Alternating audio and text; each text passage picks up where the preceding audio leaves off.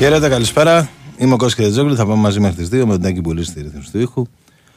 Θα συζητήσουμε τα θέματα της επικαιρότητας, κυρίως για, τη, για την ΑΕΚ βέβαια, αλλά και για τις άλλες ομάδες. Ε, τελειώνουν και οι μεταγραφές αύριο. Μετά συνεχίζουν με τις μεταγραφές ελεύθερων. Υπάρχουν κάτι δημοσίευματα διάφορα έτσι, για, για ομάδες. Νομίζω σε ό,τι αφορά την ΑΕΚ οι μεταγραφές έχουν τελειώσει. Αυτή είναι τουλάχιστον η πληροφόρηση που υπάρχει. Θα δούμε αν ε, θα επιβεβαιωθεί. Η, η τελευταία μεταγραφή που ήταν μια μεταγραφή που ασχολιόμαστε όλο το καλοκαίρι, δηλαδή του τέταρτου center back της, ε, της ΑΕΚ έγινε την, ε,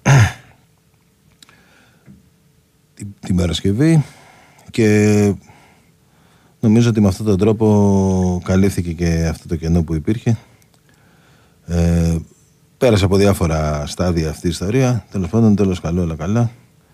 Ο Κάλενς είναι ο, ο νέος παίκτης της ΑΕΚ, ο διεθνής με την Εθνική Περού. Δανεικός από τη Χιρόνα, Χιρόνα και με option αγορά για το, για το επόμενο καλοκαίρι.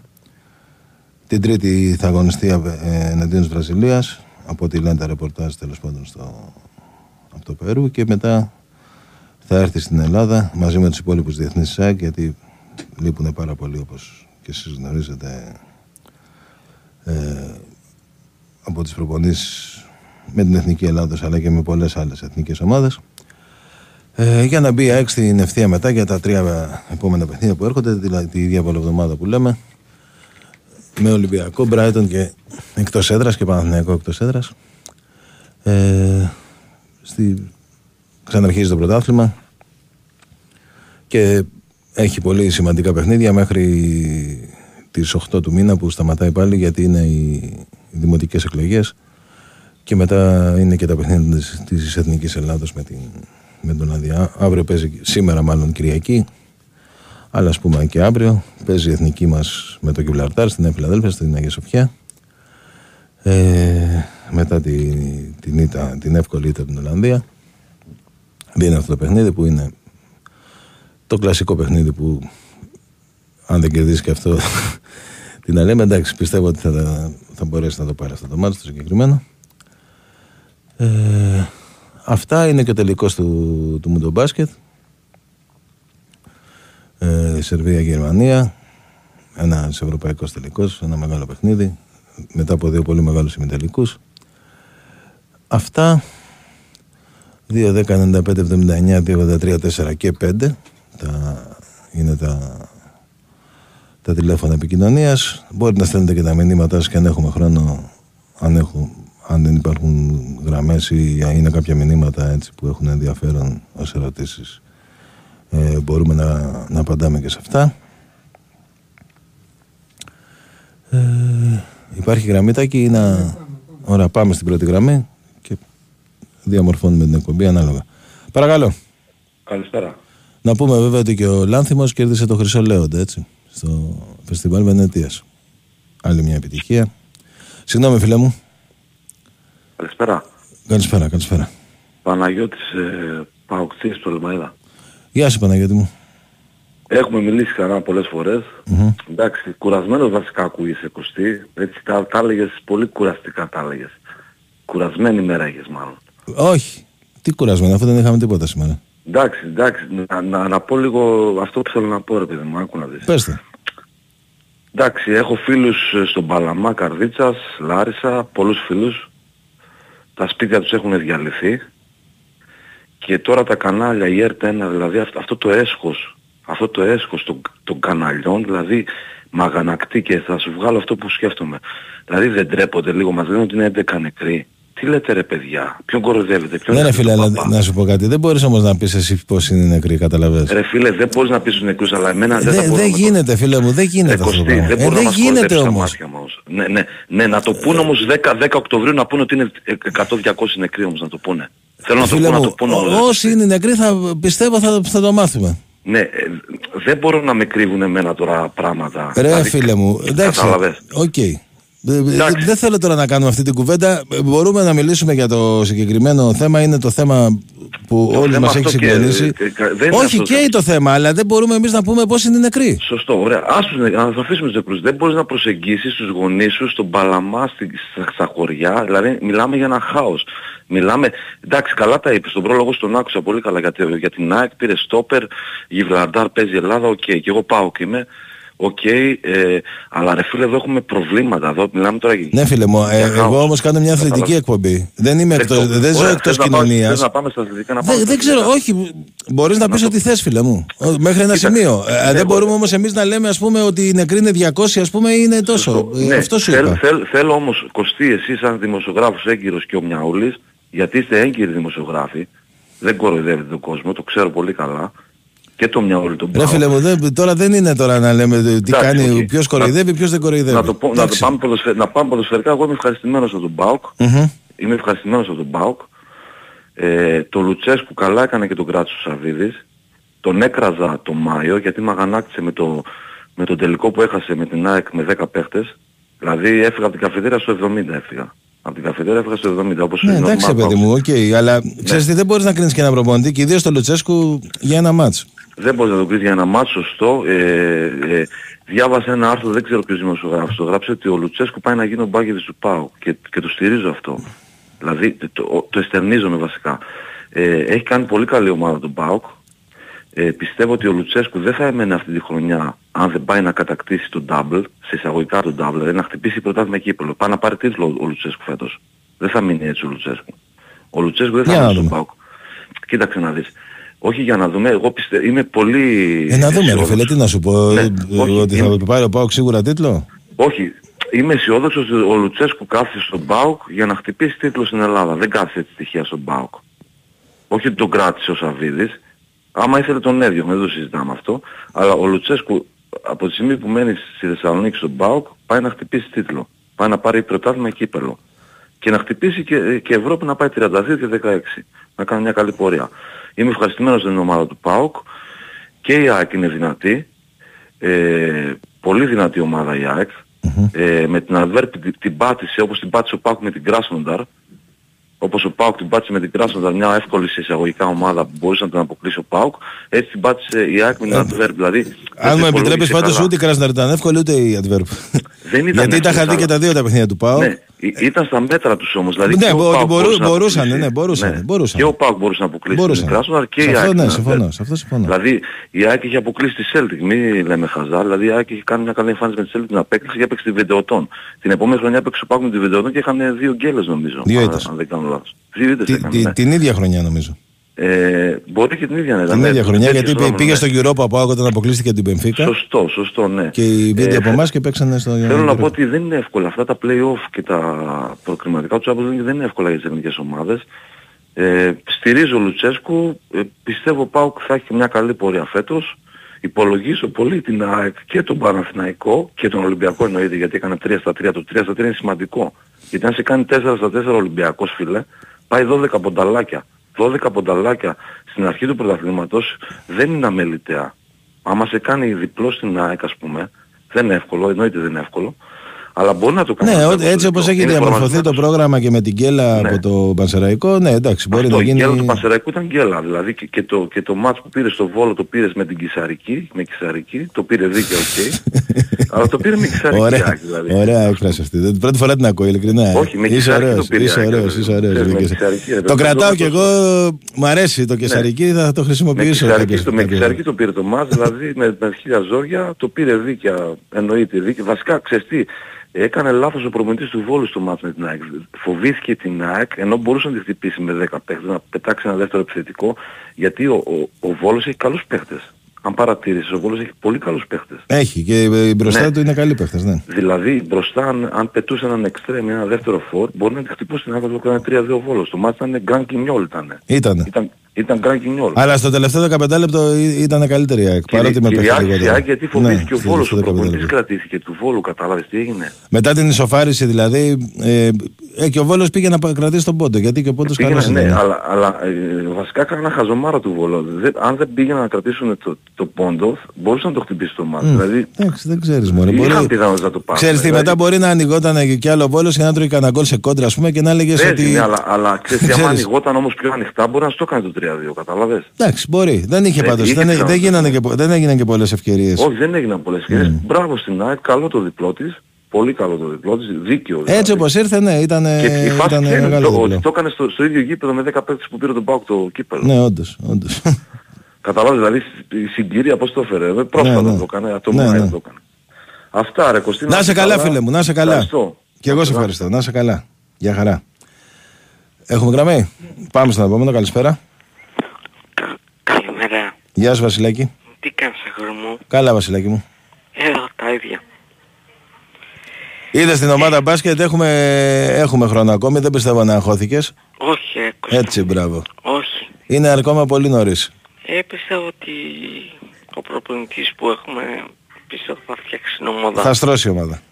Και αν πάρει και έναν Έλληνα ε, να βοηθήσει τον Λιόνι Μμ. και τον Καράμπελα Ναι. θα φτιάξουν πολύ καλή ομάδα η ΑΕΚ Για να στο δούμε. μπάσκετ. Και εγώ πιστεύω θα φτιάξει καλή ομάδα στο γιατί τέλος.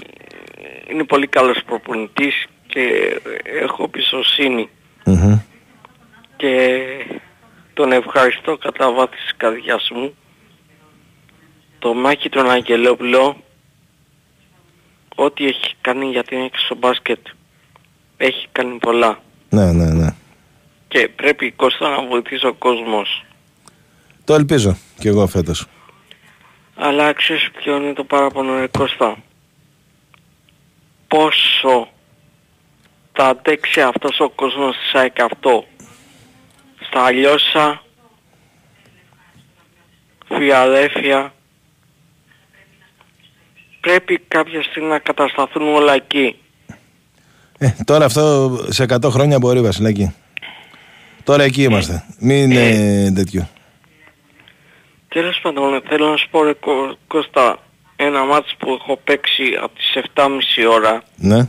Και δεν έχεις, Και αποτέλε... μου- δεν έχει βγει το αποτέλεσμα; ναι και μου μεγάλη πολύ περιέργεια Μήπως παίζουν αύριο; όχι 7.30 σήμερα Ποιοι παίζουνε, Βασίλη.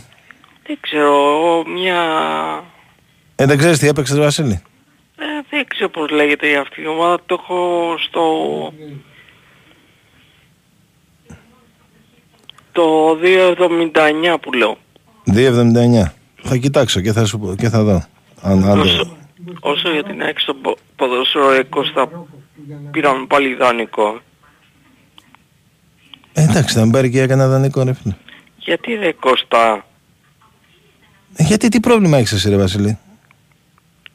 δεν έχω πρόβλημα αλλά πρέπει να πληρώσει και ο πρόεδρος δηλαδή τι Πλήρωσε, ρε Ε, Βασίλη. Αυτή τη δουλειά θα κάνουμε συνέχεια. ε, τι, πώς θα φτιάξει ομάδα ρε Κώστα; Τι εννοείς, ρε Βασίλη, δηλαδή γιατί ο Ολυμπιακός πήρε τον Ποντέν σε δανεικό και τον αυτό να είναι άσχημη είναι; δεν είπα αυτό Ε, πρέπει μετά το γήπεδο να φτιάξει και ομάδα ε, τι άλλο να φτιάξει, ρε Βασίλη, με ντάμπι πήρε, αυτό ρε, το, εσύ. το παίχτη που πήραμε το Β και τον άλλο δηλαδή δεν αντέχω άλλο πια κάποια στιγμή θα πάθουμε κανένα εγκεφαλικό ρε Ηρέμησε, Κώστα. Βασίλη, μην πάθεις και τίποτα, αγόρι μου. ε, Ηρέμησε. δηλαδή μας Ηρέμησε, λείπει- Βασιλάκη.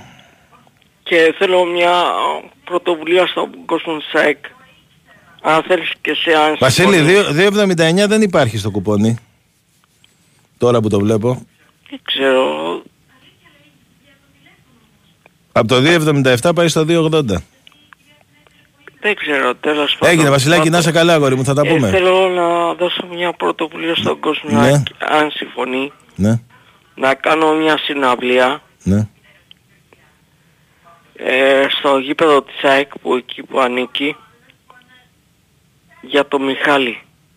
Ναι, αγόρι μου. Πολύ ωραία ιδέα. Αν το θέλει και ο πρόεδρος.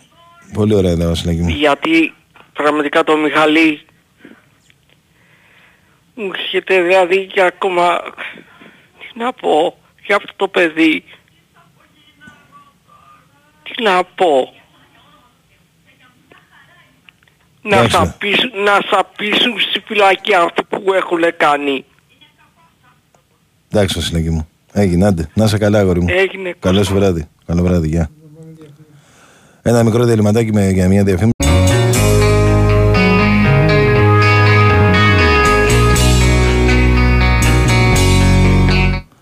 Πάμε στον επόμενο, καλησπέρα. Ναι, Καλημέρα, εγώ είμαι. ναι, ναι, φίλε μου. Ο Παναγιώτης με τον ημιτό, τι κάνεις φίλε μου; Καλά, Παναγιώτη, εσύ, φίλε μου. Καλά ρε Όλα φίλε. καλά. Λοιπόν δεν θα πω για πολιτικά γιατί θα σε γιστώ και θα με κλείσεις. Ε, εντάξει, μωρέ. Αν μου επιτρέπεις, εντάξει μεγάλη καταστροφή. Αυτό το πράγμα δεν έχει ξαναγίνει.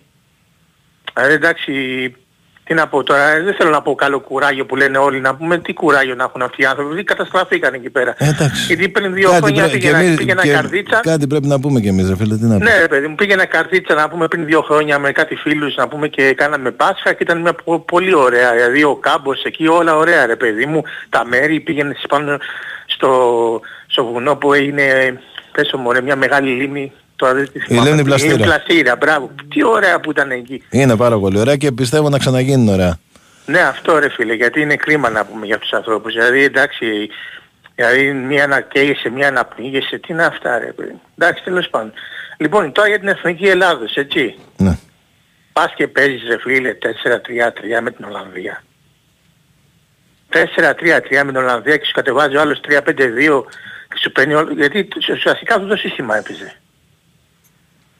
Και μας έφαγαν το κέντρο και έχει βάλει όλους τους κοντούς. Δηλαδή άμα έπαιζε 4-4-2 ρόμβο ο, η Ελλάδα πιστεύω θα έχει μεγαλύτερη τύχη. Τι να σου ξέρω πω, ρε πώς φίλε, πάντως το παιχνίδι ήταν εχμαλωσία. Αυτή ήταν Μιλάμε μέχρι το ήταν τέλος. λιον- λιοντάρ- λιοντάρια χριστιανή να πούμε. Ίσως με 4-4-2 ρόμβο ανέβαζε δηλαδή το κουρμπέλι αμυντικό χαφ και, το- και βάζε δύο box to box αμυντικά χαφ να τον βοηθάνε να, να είμαστε λίγο πιο κλειστοί ρε παιδί μου και ένα δεκάρι και δύο επιθετικούς ίσως ήταν καλύτερα. Αυτό το πράγμα που πήγε και κατέβασε να πούμε δε- δε- δεν υπήρχε ρε παιδί μου. Δεν, δεν. Μας πένανε όλες τις κεφαλιές. Μας πένανε όλες τις φάσεις. Και τώρα αύριο είναι εύκολος αγώνας. Κουτσά τραβά ένα 0-2-0 να το πάρουμε το παιχνίδι. Μετά καταστροφή. Δεν, δεν. Δηλαδή έχουμε ελπίδα να περάσει η Ελλάδα μόνο σε αυτό τώρα που έχει πάρει το μαξιλαράκι. Αυτό το που θα παίξει, πες το μωρέ, με, με Τουρκία παίζουμε. Ε, ναι, εντάξει, μάλλον. ε, Θα δούμε αν περάσει η Τουρκία απευθείας, παίζουμε με το Λουξεμβούργο. Α, ε, εντάξει, το Λουξεμβούργο είναι πιο βατό. Αλλά η Τουρκία μην νομίζεις ότι είναι και καμιά ομαδούλα. Ε, τι ομαδούλα, αφού πάει να περάσει ε, απευθείας από τον όμιλό της τώρα. Α, σε αυτή μιλάμε έχει παιχταράδες μέσα. Και έχει έναν που πήγε Real Madrid, αν δεν κάνω εγώ δεν λάθος. Ένα πιτσιρικά. Τον πήρε με 25 εκατομμύρια. Ναι, 30. ναι, παιχτάρα. Ναι, αυτός είναι, μιλάμε, λένε ο νέος Μέση των Βαλκανίων, κάτι τέτοιο λένε. Ναι, όντως το λένε. Να, να τον δούμε βέβαια, αλλά είναι πάρα πολύ καλός. Πάρα είναι πολύ καλός. παιχτάρα και είναι 17-18 χρονών, είναι κάτι τέτοιο. Ναι, 10 18 νομίζω. Ναι, είναι πολύ, δηλαδή είναι σαν του ζένια του τώρα αυτός. Και φαντάζομαι ας πούμε τον εβάζει μέσα ε, ο, ο προπονητής της Ρεάλ, ο κύριος ε, Ρα- Ρανιέλη, ε, Ατζελότη, ρε. όχι, Αντζελότη, ναι, τον εβάζει βασικό να πούμε. Μμμ. Σε πολλά παιχνίδια. Καλά έχει και τραυματισμούς βέβαια η Ρεάλ. Και ο Βινίσιος σταματήσει. Εντάξει, πάντως το- τον πήρανε για να παίξει. Η αλήθεια είναι Ναι, αυτή. είναι, είναι, είναι παιχτάρα αυτός. Θα είναι, δούμε. δηλαδή Εντάξει, είναι μπορεί να παίξει αυτός, φέτος είναι- πολύ, αλλά ρεάλ είναι, αλλά... Σε κανένα δύο χρόνια ας πούμε αυτός θα είναι από τα πρώτα ονόματα. Ναι, ναι, ναι. Όπως είναι ο Μπέλιχαμ ας πούμε. Ο Μπέλιχαμ είναι ήθελα να τρομερός πω. πάντως, δεν ξέρω αν έχεις δει Καλά, ο παιχνίδι- Μπέλιχαμ παιχνίδια δεν της υπάρχει, Ρεάλ. φίλε, Πω, πω, δεν- Πραγματικά, ε. Δεν είπα, ο νέος Μόντριτς είναι ο Ναι, της ναι. ε, Ρεάλ. Έχει κάνει, Έφαλος. έχει κάνει ωραία ανανέωση η Ρεάλ με τους παίχτες που Ναι, έχει. και Τσουαμενί και πώς το λένε και αυτός Ο- Πεχταράς και Καμανίγκα. Κα- Μπράβο. Πω από τι παιχτούρες είναι αυτοί. Παιχτάρες μεγάλες. Να έρθει και ο Εμπαπέ Σεντερφόρ και κλείσαμε. Καλά, μέχρι και Μπαπέ έκλεισε το, το, το γλυκό. δηλαδή, εντάξει, εγώ στην Ισπανία είμαι Ρεάλ και Βαλένθια. Μ' αρέσει πολύ η Βαλένθια. Τα χρώματά της και αυτά τα, τα πορτοκαλί. Γι' αυτό υποστηρίζω και μετά την Ελλάδα Εθνική, Ουρανή, ε, Εθνική Ολλανδίας. Άρα είχες μια παρηγοριά τη... Ε, εντάξει, τώρα συναχωρήθηκα για την Ελλάδα μας. τώρα. Ε, το εντάξει, ξέρω, πάνω απ' όλα ναι, Ελλάδα ξέρεις να το. πούμε. Αλλά εντάξει, η Ολλανδία, ας πούμε εντάξει, και Αγγλία μου αρέσει πάρα πολύ, η Εθνική Αγγλία και από ε, ε, Λάτιν μου αρέσει η Βραζιλία πολύ. Αυτή είναι έτσι όπως είναι. Δηλαδή μου αρέσει σαν επιθετική, ο- ε, επιθετική ομάδα που είναι. Μάλιστα. Αυτά ήθελα να πω φίλε. Να είσαι καλά φίλε μου. Σε Να είστε ευχαριστώ καλά, πολύ καλό που βράδυ. πήρες. Να είσαι καλά, καλό σου βράδυ. Γεια χαρά. Ε, πάμε στον επόμενο. Χαιρέτα, καλησπέρα. Καλησπέρα Κώστα. Καλησπέρα. Τι κάνεις, ο Βαγγέλης από Εύβοια, με καλά εσύ. Καλά φίλε μου, δόξα τω Θεώ. Κώστα, να μιλήσω λίγο για το Πόγκετ, για την εθνική. Ναι, ό,τι, ό,τι, ό,τι θες μιλάς. Ναι, έχω καταλάβει εγώ ότι έχει χάσει λίγο την μπάλα μέσα από την τηρία. Ε, θέλω να πω ότι πριν παίξουμε με την Ολλανδία, είχε πει στη συνέντευξη τύπου ότι για να χάσουμε λέει από την Ολλανδία δεν ήρθε το τέλος του κόσμου. Σήμερα πάλι τον ακούω στη συνέντευξη, λέει, είμαστε σε ένα δύσκολο όμιλο, λέει, με Ολλανδία και Γαλλία. Δεν ξέρω, κάπου προβληματίζω με, με τις δηλώσεις αυτά που κάνει και λέω, έχει χάσει λίγο την μπάλα κι αυτός. Τώρα μέσα στα ποδητήρια, από ό,τι, από ό,τι βλέπουμε δηλαδή, νομίζω είναι καλά τα πράγματα σε αυτό το κομμάτι με τους παίχτες. Τώρα δεν ξέρω τι θα γίνει στη, στη συνέχεια. Τώρα οι δηλώσεις αυτές εντάξει είναι ρεαλιστικές δηλώσεις. Η αλήθεια είναι αυτή. Δηλαδή και η Ολλανδία ναι, και η Γαλλία κάπου είναι... προβληματίζεσαι, λες τώρα τι λέει τώρα και αυτός ο άνθρωπος. Ξέρω εγώ τώρα... Ε, Κώστα, μην νομίζουμε ότι είναι αύριο εύκολο το παιχνίδι, ότι θα το πάρουμε 2 και 3-0. Δεν ξέρω. Εντάξει, Θα δούμε τώρα. Ε, ε, με το Γιβλαρτάρ παίζουμε όμως τώρα. Δεν είναι... Ναι, με το Γιβραλτάρ αλλά δεν έχουμε και τους παίκτες Κώστα πραγματικά. Εγώ απογοήτευσα χτες. Λέω, εντάξει δεν είναι τώρα Εντάξει, παίκτες αυτοί. δεν τώρα. νομίζω, δεν νομίζω ότι, ότι θα έχει πρόβλημα η Ελλάδα. Έτσι πιστεύω τώρα τι να σου πω. Θα δούμε, ξέρω εγώ τώρα. Εντάξει τώρα, είναι... Δεν είναι, ε, πραγματικά... Εγώ πιστεύω έχει χάσει λίγο την μπάλα από γιατί δεν ξέρω. Θα το δούμε. Θα το δούμε. Προβληματίζει πολύ. Θα το ξέρω δούμε εγώ, στην άτομα. πορεία. Θα το δούμε στην πορεία. Έγινε Κώστα, καλό βράδυ. Να είσαι καλά φίλε μου. Καλό σου βράδυ και σε σένα. Πάμε στον επόμενο. Καλησπέρα. Καλησπέρα Κώστα. Καλησπέρα. Εγώ είμαι. Ναι. Νίκα από Λεχενά, τι κάνεις; Καλά φίλε μου εσύ. Εδώ, Παναχαϊκοί είμαστε και περιμένουμε, αντέχουμε ακόμα. Άντε να δούμε σου ρε πω, φίλε. Κώστα, άντε να δούμε πότε θα ξεκίνησε αυτό το πρωτάθλημα και τι θα κάνουμε και φέτος κάθε καλοκαίρι τα ίδια εμείς. Τέλος πάντων, μια μεγάλη ομάδα μένει στη β' κατηγορία 22 χρόνια Κώστα, 50 και ακόμα. Ναι ρε εσύ. Είναι, είναι απίστευτο. Ε. Είναι Δηλαδή απίστευτο. κάτι δεν κάνουμε καλά. Δεν μπορείς άλλες πόλεις να το κάνουν και εμείς να μην το κάνουμε καλά. Κάτι συμβαίνει εδώ πέρα. Πραγματικά πάντων. τώρα που είπες τα χρόνια είναι, αδι- μου φαίνεται αδιανόητο ρε εσύ, γιατί ας πούμε 22. όταν άρχισα εγώ να παρακολουθώ ποδόσφαιρο η Παναχαϊκή ήταν στάνταρα δηλαδή δεν, ε, δεν- για κάποια χρόνια στην αρχή δεν κινδύνευε καν ας πούμε να πέσει η Β' Εθνική. Έπαιζε και Ευρώπη Κώστα μου, αν το θυμάσαι καλά. Αυτό δεν το πρόλαβα, ήταν λίγο πριν αρχίσω έτσι να καταλαβαίνω το Ούτε εγώ ποδόσφαιρο. το θυμάμαι καλά, Ναι. αλλά μου το έλεγε ο πατέρας μου. Ε, παίξαμε Ευρώπη. Εντάξει, η πρώτη επαρχιακή ομάδα, Ναι, και ναι, ναι. πάντα πρώτη επαρχιακή ομάδα, με, να μην σου πω τώρα ονόματα, δαβουρλίδες και και άστο. Ε, μια- τον πρόλαβα και εγώ το Δαβουρλή ρε, εσύ, ήταν, Εντάξει, ρε, ήταν τρομερός παιχτάρα, παίκτης. έτσι, Τρομερός παιχτάρα. παίκτης. Λοιπόν, άλλο θέλω να σου πω. Ε, τα πολιτικά ας μην τα πιάσουμε, είναι κρίμα. Εγώ πιστεύω ότι αυτή, αυτή η χώρα είναι σε αυτόματο πιλότο Κώστα πλέον. Είμαστε, Κώστα είμαστε σε αυτόματο, δεν ξέρουμε θα μας ξημερώσει αύριο. Εγώ το πιστεύω πραγματικά, Κώστα είμαι 52 χρονών και δεν ξέρω ρε φίλε τι να πω. Δηλαδή, τι να πω, δε, δε- τα λόγια χάνουν την αξία τους. Όπως με τον Μιχάλη, που εγώ δεν είμαι ΑΕΚ, ε, πλέον τα πάνε όλα, βγήκαν όλοι, εγώ βγήκα και δεν είπα τίποτα απολύτως για τον Μιχάλη. Για τον Μιχάλη τον Κατσούρη μιλάω, ξέρεις. Ναι, αγόρι μου, κατάλαβα. κατάλαβα. Δεν είπα τίποτα, το μόνο που είπα ξέρεις τι. Διανύσανε αυτοί οι ανθρώποι 3.000 χιλιόμετρα, 2.000 χιλιόμετρα. Ρε φίλε, σου το λένε δύο μέρες πριν. Νούμερα αυτοκινήτων εκεί. Σταμάτα ρε σε ένα διόδιο κάποιον ρε και, και μπουζουριασέ τον. ρε. Πού πας ρε φίλε; Πού πας; Διακοπές. Τέλος πάντων, να το αφήσουμε γι' αυτό. Εγώ ήθελα να πω κάτι άλλο. Ήθελα να πω ένα μπράβο στην ΑΕΚ γιατί είδες η διαφορά από πέρσι μέχρι φέτος οι ελληνικές ομάδες τι κάναν στην Ευρώπη. Και αν ο Άρης δεν έχανε το πέναντι και ο Τιπάτζο θα Ναι. είχαμε κι άλλη ομάδα σε ομίλους. Μπορούσε ο Άρης να περάσει. Μπορούσε, ναι, μπορούσε άνετα. Εγώ το πιστεύω Παρότι αυτό. ήταν, ήταν πολύ δύσκολο το παιχνίδι. Ήτανε. Ναι. Με και τη αυτοί Δυναμό. που λένε ότι, ότι η ΑΕΚ απέκλεισε την Δυνάμο που ήταν λέει, πιο δύσκολη από την... Α- Λάθος. Η ομάδα που έπαιξε η ΑΕΚ η τελευταία για να μπει στο, στα play-off για να μπει στο τέτοιο στους ομίλους του Champions League ήταν πανδύσκολη Κώστα. Εγώ- Όχι, ήταν δύσκολη ομάδα. Απλά εμένα, επειδή τα είδα και τα τέσσερα παιχνίδια μέσα από το γήπεδο, Ναι. μου άρεσε πιο πολύ η Δυνάμω. Δηλαδή είχε καλύτερους παίχτες. Σαν μονάδες. Ναι, είχε καλύτερους Έτσι, παίχτες. Οι άλλοι όμως ήταν ομάδα Κώστα. Ναι, ναι. Οι άλλοι, Ήτανε- ε, ε, ε, ήταν ομάδα. ξέρεις τι, από τη στιγμή που προηγήθηκε στο Βέλγιο, Ναι. κατάφερε ρε παιδί μου τόσα λεπτά και με 10 παίχτες ε, για 35-40 λεπτά στο, στο Ναι, πρώτο ναι, ναι. παιχνίδι και κράτησε αμυντικά. Δηλαδή αυτό ήταν πολύ. Είχαν πολύ πλάνο, μεγάλο. ήταν, είναι Ναι. ομάδα, η δουλεμένη ομάδα Κώστα. Και ας μην είχε μονάδες που είχε η δυνάμου. Τέλος πάντων, εγώ θέλω να πω για την ΑΕΚ ότι είναι η ατμομηχανή των ελληνικών ομάδων στην Ευρώπη να πάρουμε βαθμούς. Ξέρεις γιατί.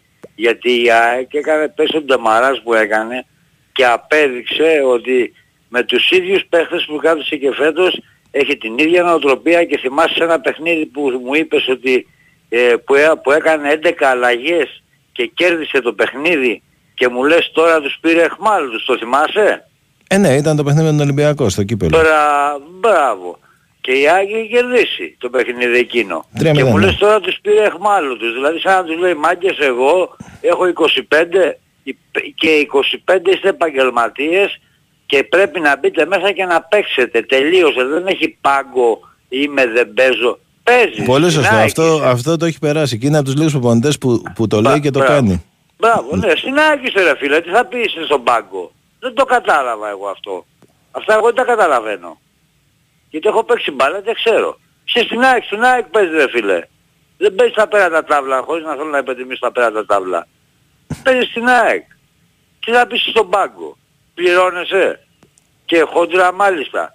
Θα μπεις και θα δώσεις το 100%. Δεν μπορείς. Εντάξει, Coach. ο- αυτό ισχύει για την ομάδα πάντως, για την ΑΕΚ πάντως. Ναι, Δηλαδή, και η ΑΕΚ, η ΑΕΚ θα στρώσει σιγά σιγά. Κοίταξε μην νομίζεις, είναι ακόμα αρχή.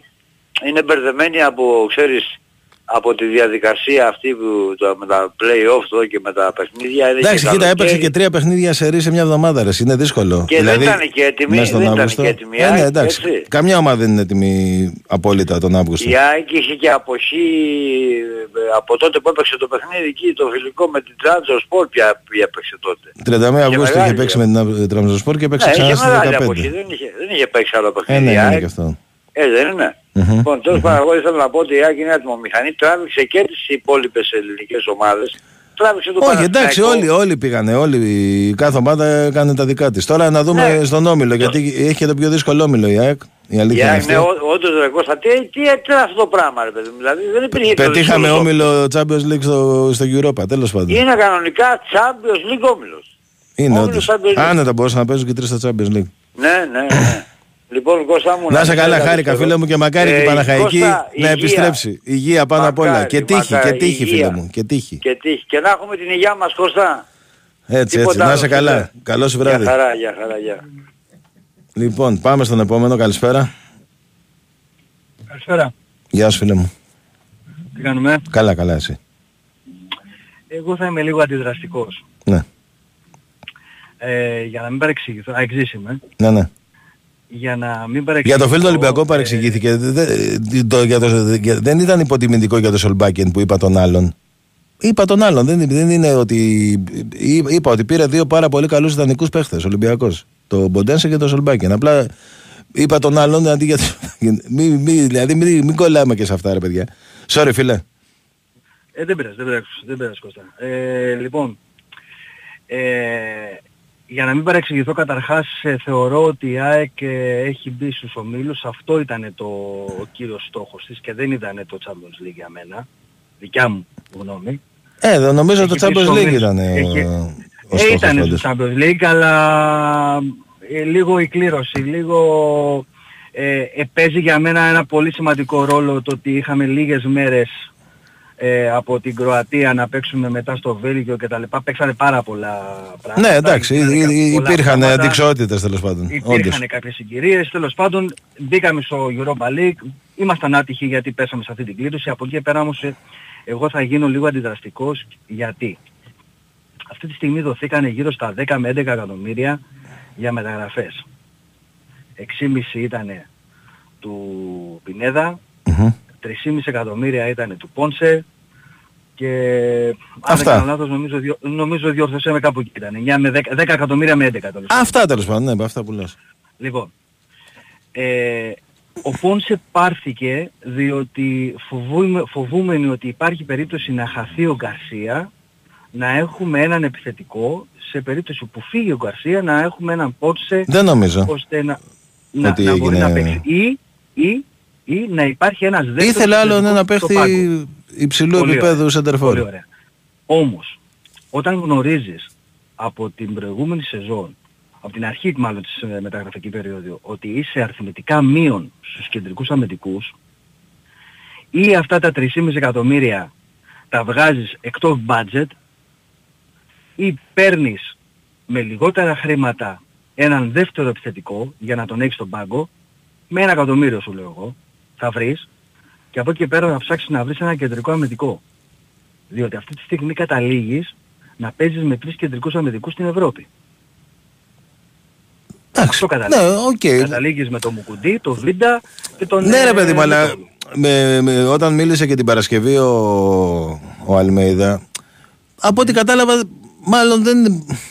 και να είχε το τέταρτο να έπαιρνε και πιο νωρίς πριν τη λίστα, μάλλον δεν θα τον έπαιρνε. Έτσι είπε. Δηλαδή είπε ότι προτιμώ να έχω περισσότερους μεσοεπιθετικού παρά αμυντικούς. Εντάξει. Και τρεις να έχει, για... ε, δύο παίζουν. Ε, εγώ δεν, θε- δεν θεωρώ ότι το πρόβλημα ήταν θέμα Αλμέιδα. Δεν νομίζω ότι ο, ο Αλμέιδα δεν θα ήταν. Μα μίλησε ο ίδιος ρε φίλε. Δηλαδή τ- τώρα πάλι να κάνουμε τέτοιο, δηλαδή για ποιο λόγο; Ναι, εντάξει, κοίταξε. Ε, δεν, εξ- θέλω να πιστεύω ότι δεν ήταν πρόβλημα του Αλμέιδα. Ε, δεν νομίζω ότι αν, ο Αλ- αν του Αλμέιδα του φέρνανε έναν κεντρικό αμυντικό, Ναι, ρε παιδί μου, Θα μα, έλεγε μα όχι. πήγε η ομάδα να πάρει νωρίτερα κεντρικό αμυντικό, αλλά ούτως ή άλλως, αφού ο άνθρωπος Ναι. είναι καλυμμένος με τρεις. Και θα το δούμε στην πορεία. Αν Ναι, από εκεί θα. και πέρα. Μετά, το άλλο, ο, ο άλλος μεταγρα... το άλλο λάθος μεταγραφικά είναι το εξής. Έχεις έναν ε, Μουχαμάντι, το οποίο από ό,τι βλέπω δεν τον βλέπει ο Αλμέιδα. Δεν ξέρω για ποιο λόγο. Δεν, ξέρω Δεν, για δεν τι- νομίζω για ότι το ισχύει πόδι. αυτό. Δεν νομίζω ότι ισχύει αυτό. Ε, τον έχω δει σε, έναν, ε, σε ένα παιχνίδι με τον Πανσεραϊκό Ναι. ε, και, μα- και κάπου εκεί τελειώνει η λίστα. Δεν τον έχω ξαναδεί ξανά τον, ε, τον Μουχαμάντι. Ωραία, ναι, εντάξει, δεν τον έχεις ξαναδεί. Αλλά Έχεις λοιπόν δύο... έχεις, λοιπόν, άλλος δύο είναι ο βασικός αριστερούς. όμως. Ναι, είναι ο Χατζησαφή. Ε, ναι, αυτό. Μπράβο. Ένας είναι Δύο βασικός Ιρανούς. και ένας είναι δεύτερος. Έχεις δύο Ιρανούς. Ε, ναι. Το Γενάρη θα σου φύγουνε ένας ο Μου- Μουκουντή και δύο Ι- Ιρανοί. Καταρχάς πρέπει να δούμε ποιοι θα φύγουν και πώς. Μέχρι το Θα παίξουν- Γενάρη. Θα παίξουν στις εθνικές τους. Θα το δούμε αυτό, ρε φίλε. Δηλαδή, πιστεύω ότι αυτό που. Ποιες είναι οι πιθα- ε, Συγγνώμη ρε Κώστα, μισό λεπτάκι. Οι πιθανότητες ποιες είναι; Το Οι ότι πι- θα το δούμε, ναι, θα το δούμε. Το σου- ξέρω ότι σου- μπορεί, σου- ξέρω εγώ χτύπα ξύλο να... για τον ΑΒ λόγο να μην τους καλέσω. Αλλά ποιες είναι οι πιθανότητες όταν είναι βασικά τέλη. Ναι, ρε παιδί μου, απλά στις ξέρεις τι εθνικές γίνεται. ομάδες; Α, αυτό που λες εσύ το ξέρει και ο Αλμέιδα και η διοίκηση. Το ξέρουνε. Μπράβο. Γι' αυτό λοιπόν θεωρώ ότι ο μεταγραφικός σχεδιασμός της ΑΕΚ ήταν λάθος. Οκ. Αφού έχεις να διαθέσεις 10 με 11 εκατομμύρια, καλός ή κακός, αυτά έχεις. Θα έπρεπε να διαμοιραστούν τα χρήματα. Ναι, αλλά η πολύ ΑΕΚ δεν- διαφορετικά. δεν- δεν- Καλά έκανες που έδωσες 6,5 Ναι, εκατομμύρια ναι, ρε για παιδί τον μου. Πινέδα. Η, η ΑΕΚ δεν. Αυτό είπα. Ναι, σε- Εγώ δεν θέλω να οκ. δώσεις κάτι παραπάνω. Η ΑΕΚ Εγώ δεν είπα να δώσεις κάτι παραπάνω. Ναι, απλά Εγώ δεν, είπα απλά να μοιραστούν περισσότερα δεν χρήματα. είχες Για στο αυτό σχεδιασμό της να πάρει αριστερό μπακ. Δεν είχε σχεδιασμό να πάρει αριστερό μπακ. Για μένα είναι λάθος, διότι στο τέλος θα Οκ, καταλήξει θα να το παίξεις τον δούμε. Πήλιο. Θα το δούμε. Α, Εκεί θα παίξεις. Θα παίξεις με τον Πήλιο. Είναι, είναι, είναι μαθηματικά. Δεν είναι τίποτα άλλο. Είναι απλά τα πράγματα. Θα το δούμε. Ένα αυτό. Ε, τώρα και κάτι ακόμα. Για το, για τον γκολ που έφαγε με την Αντβέρπ, με το πλάγιο, έχω ακούσει πάρα πολύ. Επειδή η δουλειά μου είναι ταξιτζής και καλός κακός μου κάνετε παρέα και σας ευχαριστώ πολύ γι' αυτό. Ε, έχω ακούσει πάρα πολλές φορές και κράζουμε ρε παιδί μου ότι μα είναι δυνατόν να τρώει μια ομάδα από πλάγιο γκολ κτλ. κτλ. Καταρχάς από, ε, από πλάγιο offside δεν υπάρχει. Ναι, το ξέρω. Δεν υπάρχει offside από πλάγιο. Όλο το γκολ, όλη η φάση είναι στην οξυδέρκεια του τύπου που κάνει την εκτέλεση του πλαγίου. Συνήθως το πλάγιο γίνεται ψιλοκρεμαστά. Ο τύπος κάνει ένα πλάγιο στο χώρο, εκμεταλλεύεται την ταχύτητα του extreme, του αριστερού extreme της adverb, φεύγει από θέση offside, offsi- offside δεν υπάρχει από, από το πλάγιο Ε, ναι, Έχει ε, περάσει επειδή, το Ρώτα. ναι, ρε φίλε, επειδή δεν υπάρχει offside, γι' αυτό πρέπει να είσαι πιο προσεκτικός εκεί. Ναι, απλά εκείνη την ώρα, εκείνη την ώρα θεωρώ ότι η Εκείνη γραμμή την της- ώρα, μα αυτή είναι η ώρα, ρε φίλε. δεν, περίμενε, δεν, περι, δεν περιμέναν να κάνουν τέτοια... Δεν ναι, περιμέναν να αυτό κάνουν σου λέω τέτοια ότι πρέπει να το περιμένεις όμως, αυτό σου λέω. Ε, εντάξει, τώρα να σου πω κάτι. Ε, Έχει να κάνει λίγο και με το, με το πώς ε, γίνεται συνήθως. Ναι, ένα, αλλά, ένα πλάγι. ναι ρε παιδί, μου, αλλά ο, Εγώ δηλαδή ο, θεωρώ ο ότι Ρότα μια έχει δουλειά... πολύ μεγάλο ρόλο η οξυδέρκεια του, του παίκτη που κάνει το πλάγι. Ναι, εντάξει. Ε, έχασε τη φάση ο Ρότα για ένα δέκατο, ήταν αρκετό. Οκ. Τέλος πάντων. Τέλος πάντων, τόσο- από εκεί πέρα τώρα τα λοιπά. Δεν βλέπω πιώνω ότι αυτό που λες, έχεις δίκιο. Ότι πράγματι η εκτέλεση ήταν πάρα πολύ καλή του πλαγίου και η κίνηση του αντιπάλου. Αλλά είναι μια φάση που μπορούσε άντα να την ελέγξει ο Ρώτα εκεί. Γιατί Πιο- ούτε για ταχύτητα, μένα- ούτε για ταχύτητα του μένα λείπει. Έχει μεγαλύτερη ευθύνη. Έχει μεγαλύτερη ευθύνη στο γκολ ο Χατζησαφή παρά ο Ρώτα. Όχι ρε φίλε, δεν έχει ο Χατζησαφή μεγαλύτερη. Ξέρεις γιατί; Δεν ξέρω Διότι- γιατί, ο- γιατί για- λες, ε, γιατί; εκεί η φάση αυτή είναι πάρα πολύ δύσκολη. Δηλαδή όταν γυρίζει η μπάλα προς τα εκεί, αν, αν γυρίσει καλά είναι πάρα πολύ δύσκολο να γλιτώσει τον γκολ. Ε, Διόρθωσε με ο Χατζησαφή δεν ήταν στο, στο κεντρικό που έβαλε τον γκολ.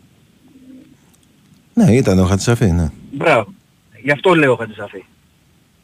Ναι, Αυτό αλλά λέω Χατζησαφή. είναι άλλο να, να έρχεται η μπάλα από εκεί που ήρθε και να κυνηγάς κάποιον από πίσω να το πιάσεις, και άλλο να ελέγξεις το πλάγιο out τέλος πάντων. Εκεί που έχει φτάσει η μπάλα είναι πάρα πολύ δύσκολο μετά. Τέλος πάντων, το θέμα ήταν, ε, εγώ θεωρώ ότι το 1 80% ήταν καθαρά στην εξεντέρκεια του. Τέλος πάντων, από εκεί πέρα ο- η ΑΕΚ καλά πάει, προχωράμε, μια χαρά. Ε, πιστεύουμε για μένα ο Αλμίδα με αυτό που έκανε πέρυσι, εγώ προσωπικά σαν Γιώργος του δίνω πίστοση για 2-3 χρόνια ακόμα.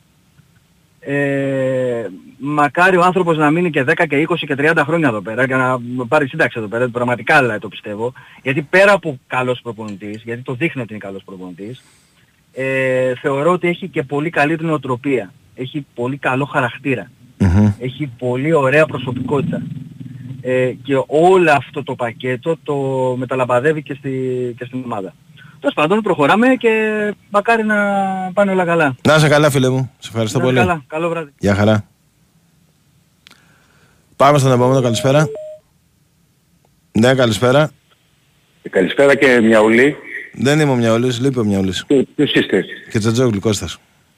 Α, Συγγνώμη. Παρακαλώ, Ε, παρακαλώ. Καλησπέρα και, ε, και Τσατζόγλου. Ε, Δίνος Λαμαρίνες Εξάρτια. Γεια σου, Ντίνα. Νομίζω ότι έχουμε μιλήσει άλλη μια φορά μαζί. Πιθανόν. Ε, θε- δεν θέλω να μιλήσω ούτε για τις πλημμύρες, ούτε για τις φωτιές, ούτε για το θέμα των Κροατών, διότι θα είμαι πάρα πολύ σκληρός και θα με κλείσετε διαδίου ε, με αυτά που θα πω, ε, εναντίον της κυβέρνησης φυσικά. Θέλω να μιλήσω μόνο για το θέμα του πλοίου και λίγο για τα αθλητικά μετά, α, σχεδόν αμέσως μετά.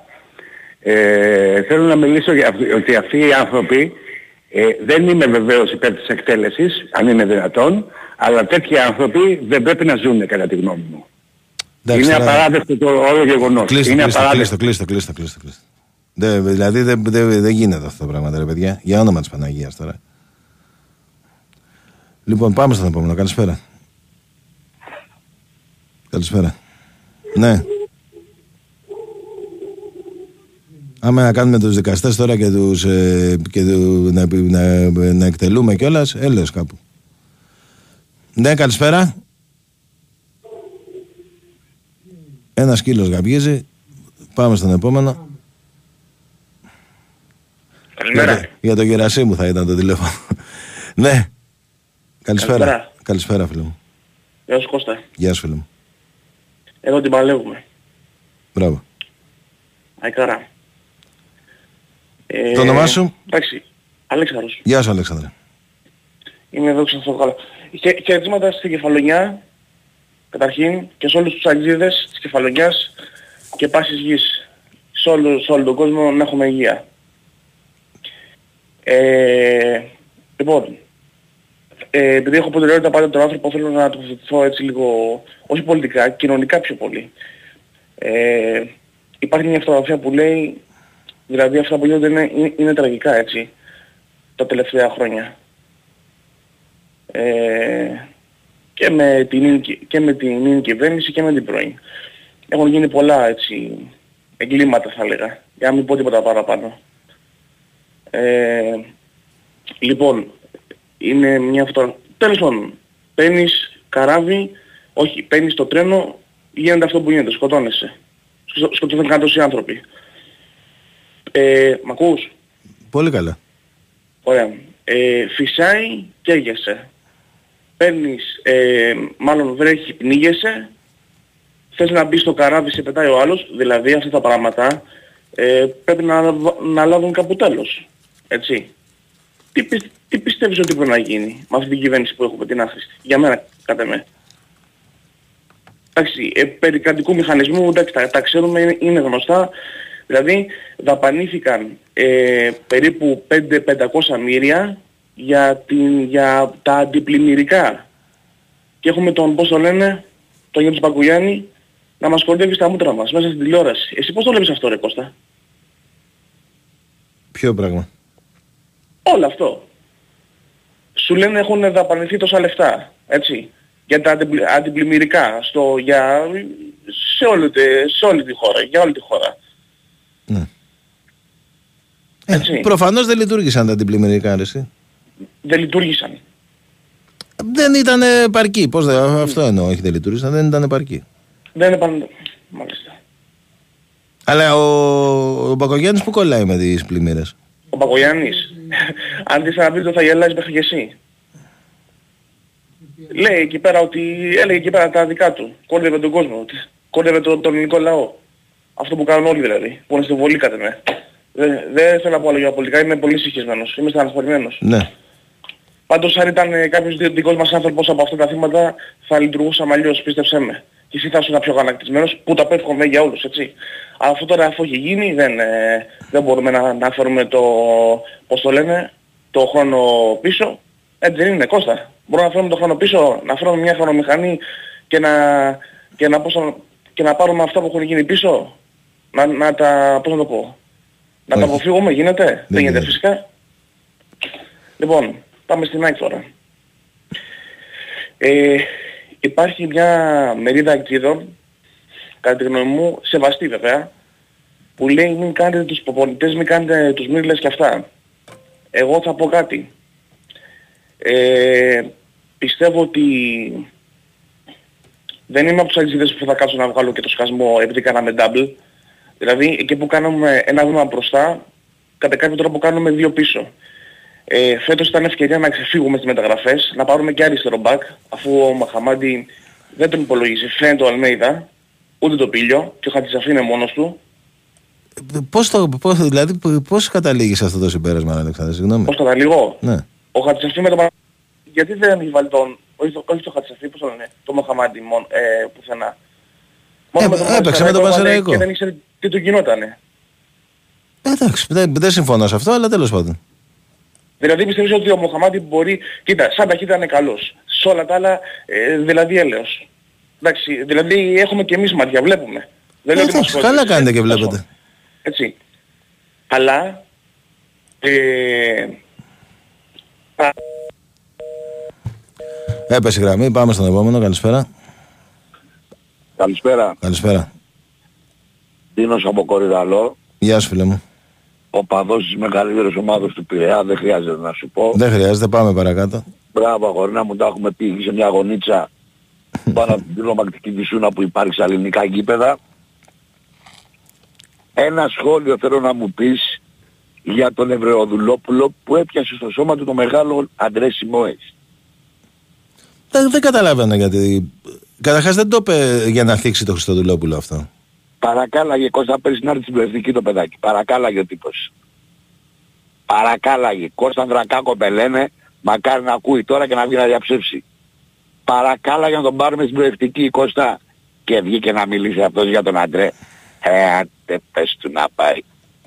Τίποτα, Ήρεμα. Κωστάρα μου, αυτό ήθελα να σου πω γιατί είμαι στην υπηρεσία. Καλό βράδυ και καλή συνέχεια να έχεις. Να είσαι καλά, καλό σου βράδυ. Γεια, φίλε. γεια, γεια, γεια. Πήγε μία, πάμε στο διαλυματάκι μας και επιστρέφουμε.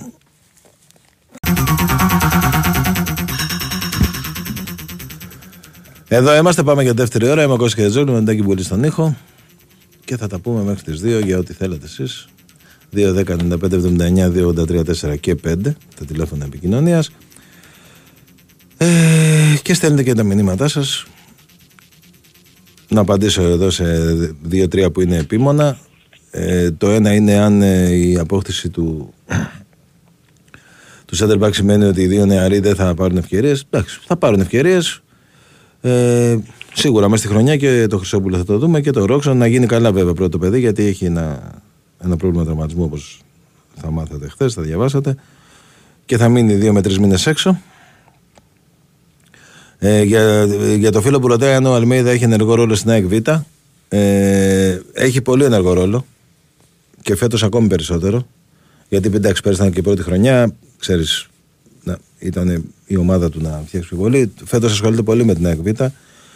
Και στις μεταγραφές έχει εννοείται ε, άποψη και ρόλο. Δηλαδή για όλα τα παιδιά που ήρθαν, που ήρθαν αρκετοί παίχτες φέτος στην ΑΕΚ Β.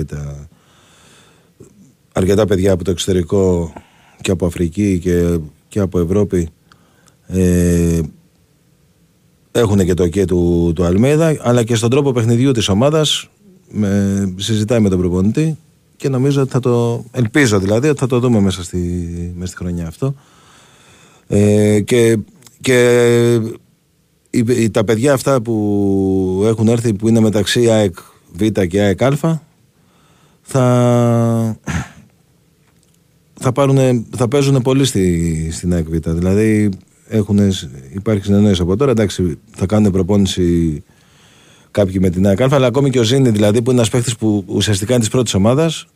Ε, όταν ε, δεν είναι στην αποστολή της πρώτης ομάδας θα, θα παίζει κανονικά στην ΑΕΚ Β. Λοιπόν, πάμε στον επόμενο. Καλησπέρα. Καλησπέρα. Καλησπέρα, καλησπέρα. Με ακούτε, εγώ μιλάω. Ναι, ναι. Ε, καλησπέρα κύριε Κώστα. Καλησπέρα φίλε μου. Νίκος από Καματερό. Γεια σου Νίκο. Ολυμπιακός είμαι, έχω να πάρω τρία χρόνια, σας ακούω κάθε βράδυ όλους. Να είστε καλά, να είστε καλά. Λοιπόν, εγώ θα μιλήσω ποδοσφαιρικά. Ε, θέλω να μιλήσω στις ομάδες πώς τις βλέπετε. Είδα μια ΑΕΚ πέρυσι, μια ομάδα τέλεια, παρόλο που είμαι Ολυμπιακός, που έπαινε για τον αντίπαλο. Mm-hmm. Και είναι αλήθεια αυτό. Ο Ολυμπιακός έπαιζε Ευρώπη. Τώρα θα μου πείτε την άποψή σας. Τώρα που θα παίξουν όλες τις ομάδες σε Ευρώπη και θα έχουν συνεχόμενα παιχνίδια, πώς τις βλέπετε; Βάσει τις προσθήκες που έχουν κάνει. Κοιτάξτε, είναι, πολύ σημα... είναι πολύ σημαντικό γιατί όντως πέρυσι ο Ολυμπιακός είχε και την Ευρώπη ήταν ένα έξτρα πρόβλημα. Δηλαδή όλη η χρονιά του Ολυμπιακού πέρυσι πήγε από την αρχή στραβά ρε παιδί μου. Ναι. Και όχι ακόμα καινούργια ομάδα είναι. Όχι, θέλω... Ό, όχι, όχι, για πέρυσι λέω, για πέρυσι επειδή είπατε ναι, σε ναι, ναι, σχέση με την Ευρώπη. Ε, κοιτάξτε, νομίζω ότι αν ε, είναι, είναι πολύ σημαντικό για αυτές τις ομάδες να μπορούν να έχουν ε, αρκετούς παίχτες ώστε όταν υπάρχουν παιχνίδια συνεχόμενα να, να παίζει η ομάδα χωρίς να επηρεάζεται. Την άποψή σας μια γνώμη. Με τις προσθήκες που έχουν κάνει όλες οι ομάδες φέτος, γιατί όλες είναι όλες πολύ δυνατές ομάδες. Νομίζω ότι όλες, ε, κοιτάξτε, νομίζω ότι όλες αριθμητικά, ε, ε, ο Παναθηναϊκός ας πούμε που πέρυσι από ένα σημείο και μετά δεν είχε εναλλακτικές λύσεις, νομίζω ότι φέτος απέκτησε και εναλλακτικές λύσεις. Δηλαδή έχει ενισχυθεί για μένα ο Παναθηναϊκός. Ο Ολυμπιακός Εντάξει, άλλαξε αρκετούς παίχτες γιατί δεν είχε και καλή πορεία πέρυσι. Ναι, το, το ναι. σημαντικό για μένα, το πιο σημαντικό είναι να του βγει ο προπονητής βέβαια, όπως είναι για όλες τις ομάδες. Ε, μεσοπιθετικά πιστεύω έχει ενισχυθεί σίγουρα. Δηλαδή, μόνο οι, οι δύο τελευταίες μεταγραφές, ας πούμε, ο Βοντένσε είναι, είναι παίχτες που δεν τους είχε πέρυσι. Ε, ναι. Έχει χάσει δύο παίχτες για μένα που ήταν οι καλύτεροι του παίχτες πέρυσι, ο Μπακαμπού και ο Χουάνκ. Οπότε πρέπει να δούμε αυτοί που, αυτοί που ήρθαν στη θέση τους πώς θα πάνε. Αλλά λέω και πάλι ότι το, το βασικό για μένα είναι ο προπονητής. Τώρα ο Πάοκ, εντάξει, είναι, θα το δούμε. Αν θα μπορέσει φέτος να, να, είναι, να διεκδικήσει έστω όσο, όσο, όσο, όσο πέρυσι. Εγώ πιστεύω η γνώμη μου, έτσι. Εγώ, εγώ πάντως νομίζω ότι και οι τρεις, και οι τρεις ε, μπορούν να πάνε και φέτος όπως πέρυσι. Δηλαδή να διεκδικηθεί το πρωτάθλημα μέχρι το τέλος. Εγώ την ΑΕΚ την πιστεύω. Τον Παναθηναϊκό παρόλο που έχει κάνει προσθήκες, δεν ξέρω για ποιο λόγο. Mm. Έχω μια αμφιβολία με τα συνεχόμενα παιχνίδια. Πέρυσι ο Παναθηναϊκός ήταν πολύ ενθουσιώδης. Βάσει τα αποτελέσματα, βάσει την πρωτιά του και μετά ξεφούσκωσε. Δεν ξέρω πόσο θα αντέξει με ταυτόχρονα. Εντάξει, ξεφούσκωσε, και... ξεφούσκωσε στο τέλος, ουσιαστικά στο δεύτερο γύρο του ναι. play-off. Ναι. Δεν, δεν, δεν μπορούμε να πούμε ότι... Γιατί και εκεί που είχε την κάμψη ας πούμε στο δεύτερο γύρο κρατήθηκε τελικά. Ναι, κρατήθηκε. Ναι. Αλλά δεν ξέρω, ακόμα δεν με μπαίνει ο Παναθηναϊκός. Εντάξει. Για τον, για τον τέρπι μια άποψη για τον τέρπι που θα γίνει ΑΕΚ Ολυμπιακός. Κοιτάξτε, δεν ξέρουμε τώρα. Ο, ο Ολυμπιακός έχει να παίξει έτσι πολύ ανταγωνιστικό μάτς ε, από την Γκένκ. Ναι. Ε, Σαφώς έχει ξεκινήσει πολύ καλά, αλλά έχει παίξει τρία παιχνίδια εντός και ε, με, η Τσουκαρίτσκι δεν ήταν μια ομάδα που θα μπορούσε να, το, να, του, φέρει, να του φέρει εμπόδια. Ακριβώς. Και εγώ πάνω αυτό Δεν- δεν, παρόλο τα δεν- δεν- αποτελέσματα. δεν το ξέρω, ναι. Δεν, είναι δεν λίγο μια ερωτηματικό. ομάδα- Είναι μια λίγο ομάδα πάρα πολύ ερωτηματικό. καλή. Μια ομάδα πάρα πολύ καλή με την Ευρωπαϊκή, μια ομάδα πολύ καλή. Δεν ξέρω όμως τα δύσκολα πώς θα ανταπεξέλθει. Ναι, έχει, έχει πολύ ενδιαφέρον. Νομίζω το παιχνίδι είναι, έχει πάρα Αυτό. πολύ ενδιαφέρον. Δεν θα σας κουράσω όλο αυτό είναι την άποψη. Όχι, δεν με κουράσετε Να είστε καθόλου. καλά. Να είστε καλά κι εσείς. Καλή σας ε, ημέρα, καλή συνέχεια εύχομαι. Καλή συνέχεια και σε εσάς. Ευχαριστώ πολύ. Να είστε καλά. Γεια σας. Ε, πάμε στον επόμενο. Καλησπέρα. Έλα Κώστα, Ναι, καλησπέρα. Μου 'κλεισε μπαταρία. Μπορώ να, μπορώ να ολοκληρώσω; Ολοκλήρωσε, Αλεξάνδρε, ναι. Έλα ρε φίλε. Ε, ευχαριστώ καταρχήν. Ε, Ναι, εντάξει, ναι, αφού σου 'κλεισε, ρε παιδί μου, οκ. όχι δεν μου είναι- ήρθε να το σπάσω από, από τα νεύρα μου γιατί εκεί που, που θα τελειώσω... θα Εντάξει, ρε, μπαταρία είναι. Ναι, εντάξει, το έχουμε αυτό. Αν ρωτήσεις κάποιον στον δρόμο, θα του πεις είσαι κατά να πω τηλέφωνο, να σου πει όχι. Δεν, δεν έχω μπαταρία. Θα σου πει έχω αλλά δεν έχω μπαταρία. Συμβαίνουν αυτά. Ε, λοιπόν, ε, λοιπόν ε, έλεγα για τις μεταγραφές της ΑΕΚ Ναι. ότι φε- φέτος είχαμε την ευκαιρία, γνώμη μου, δεν κάνω τον προπονητή, απλώς εκφράζω ως οπαδός της ΑΕΚ κάποια παράπονα που έχω από τη διοίκηση. Δηλαδή θα μπορούσαμε να είχαμε ξεφύγει και αριθμητικά και παραπάνω ποιοτικά από τους άλλους. Ε, τι εννοώ με αυτό; Θα μπορούσαμε να είχαμε πάρει και δεξί μπακ. Γιατί το λέω αυτό. Ο Σιντιμπέ φαίνεται ότι είναι πολύ ντεφορμέ. Θα χρειαστεί να πάρει παιχνίδια για να ξανανεύει. Δεν τον βάζω στην άκρη προφανώς γιατί εντάξει στην Εθνική Γαλλίας έχει σηκώσει μουντιάλ, έπαιζε στη Μονακό, στην Everton συμπαίχτης με τον Μπερνάρ, να, τώρα κάτι υποφημήθηκα. Και ο Ρώτα ε, υπάρχει πε- περίπτωση να πάρει κάρτες. Ή ακόμα και μέσα, σ- γιατί το έχουμε αυτό στην ΑΕΚ, να α, υπάρχουν και τραυματισμοί μέσα στο, στο πρόγραμμα. Ε, υπάρχουν όλα αυτά που λες. Έτσι. Γι' αυτό λέω ότι θα μπορούσαμε να είχαμε πάρει και δεξιμπάκ. Ε, ναι, αλλά τρία δεξιά Ο- μπακ ο- ρε, εσύ. Έλα. Τρία Είναι, δεξιά τρία μπακ. δεξιά μπακ. Ε, ναι, γιατί, μα, μα σου είπα, ο, ο Σιντιμπέ είναι, είναι πολύ ντεφορμέ. Να μην είναι Ρότα μόνος του. Αφού αυτόν βάζει στα τελευταία παιχνίδια. Τώρα θα δεν βάζει. Ε, ναι, εντάξει, αλλά ε, ε, είναι ντεφορμέ. Ο Δεν- Σιντιμπέ δεν θα όμως είναι είναι- αμυντικός. Είναι αμυντικογενής. Συγγνώμη που σε διακόπτω ρε φίλε. Αλλά ο Σιντιμπέ είναι αμυντικογενής. Τι ο εννοείς είναι Αλμέιδα αμυντικός; φαίνεται ότι θέλει δύο, δύο είδη ε, back. Έναν Ρε φίλε, αν- αμυντικογενή, αν ήθελε- Έναν αμυντικογενή. Ναι, εντάξει, Τόσο δε- για- ε, ούτε ναι, για το δε Σιντιμπέ. Γιατί τα, ο Σιντιμπέ όταν περνάει μπροστά Δεν είναι. το- Δεν το βγάζω άχρηστο, έτσι. Όχι, δεν σου πω το βγάζεις άχρηστο. Απλά όταν περνάει ναι. μπροστά ο Όχι, Σιντιμπέ όχι, ε, όχι. συμμετέχει πάρα πολύ καλά στο επιθετικό κομμάτι. Δεν νομίζω ότι είναι αμυντικογενής. Μόνο. πιο πολύ εκεί δεν παίζει. Πιο πολύ στην... α- Δεν ξέρω τώρα. Εντάξει, τι να σου πω. ε. Ίσως να είναι υπερβολικό, αλλά εγώ σου λέω για να ήμασταν υπερπλήρης ομάδα, γιατί έχουμε και την Ευρώπη και έχουμε ομίλους Champions Ναι, ε, ρε, εσύ, εντάξει, αλλά. Λένε ότι έχουμε ε, ομίλους ε, Champions ε, League. Είναι, είναι δύο Κατά δεξιά, τη γνώμη είναι δύο μου, δεξιά μπακ, για δύο να είμαστε- αριστερά. Ο- Οκ, δηλαδή πόσους να έχεις. ε, ε, Ωραία. Πάμε, ωραία.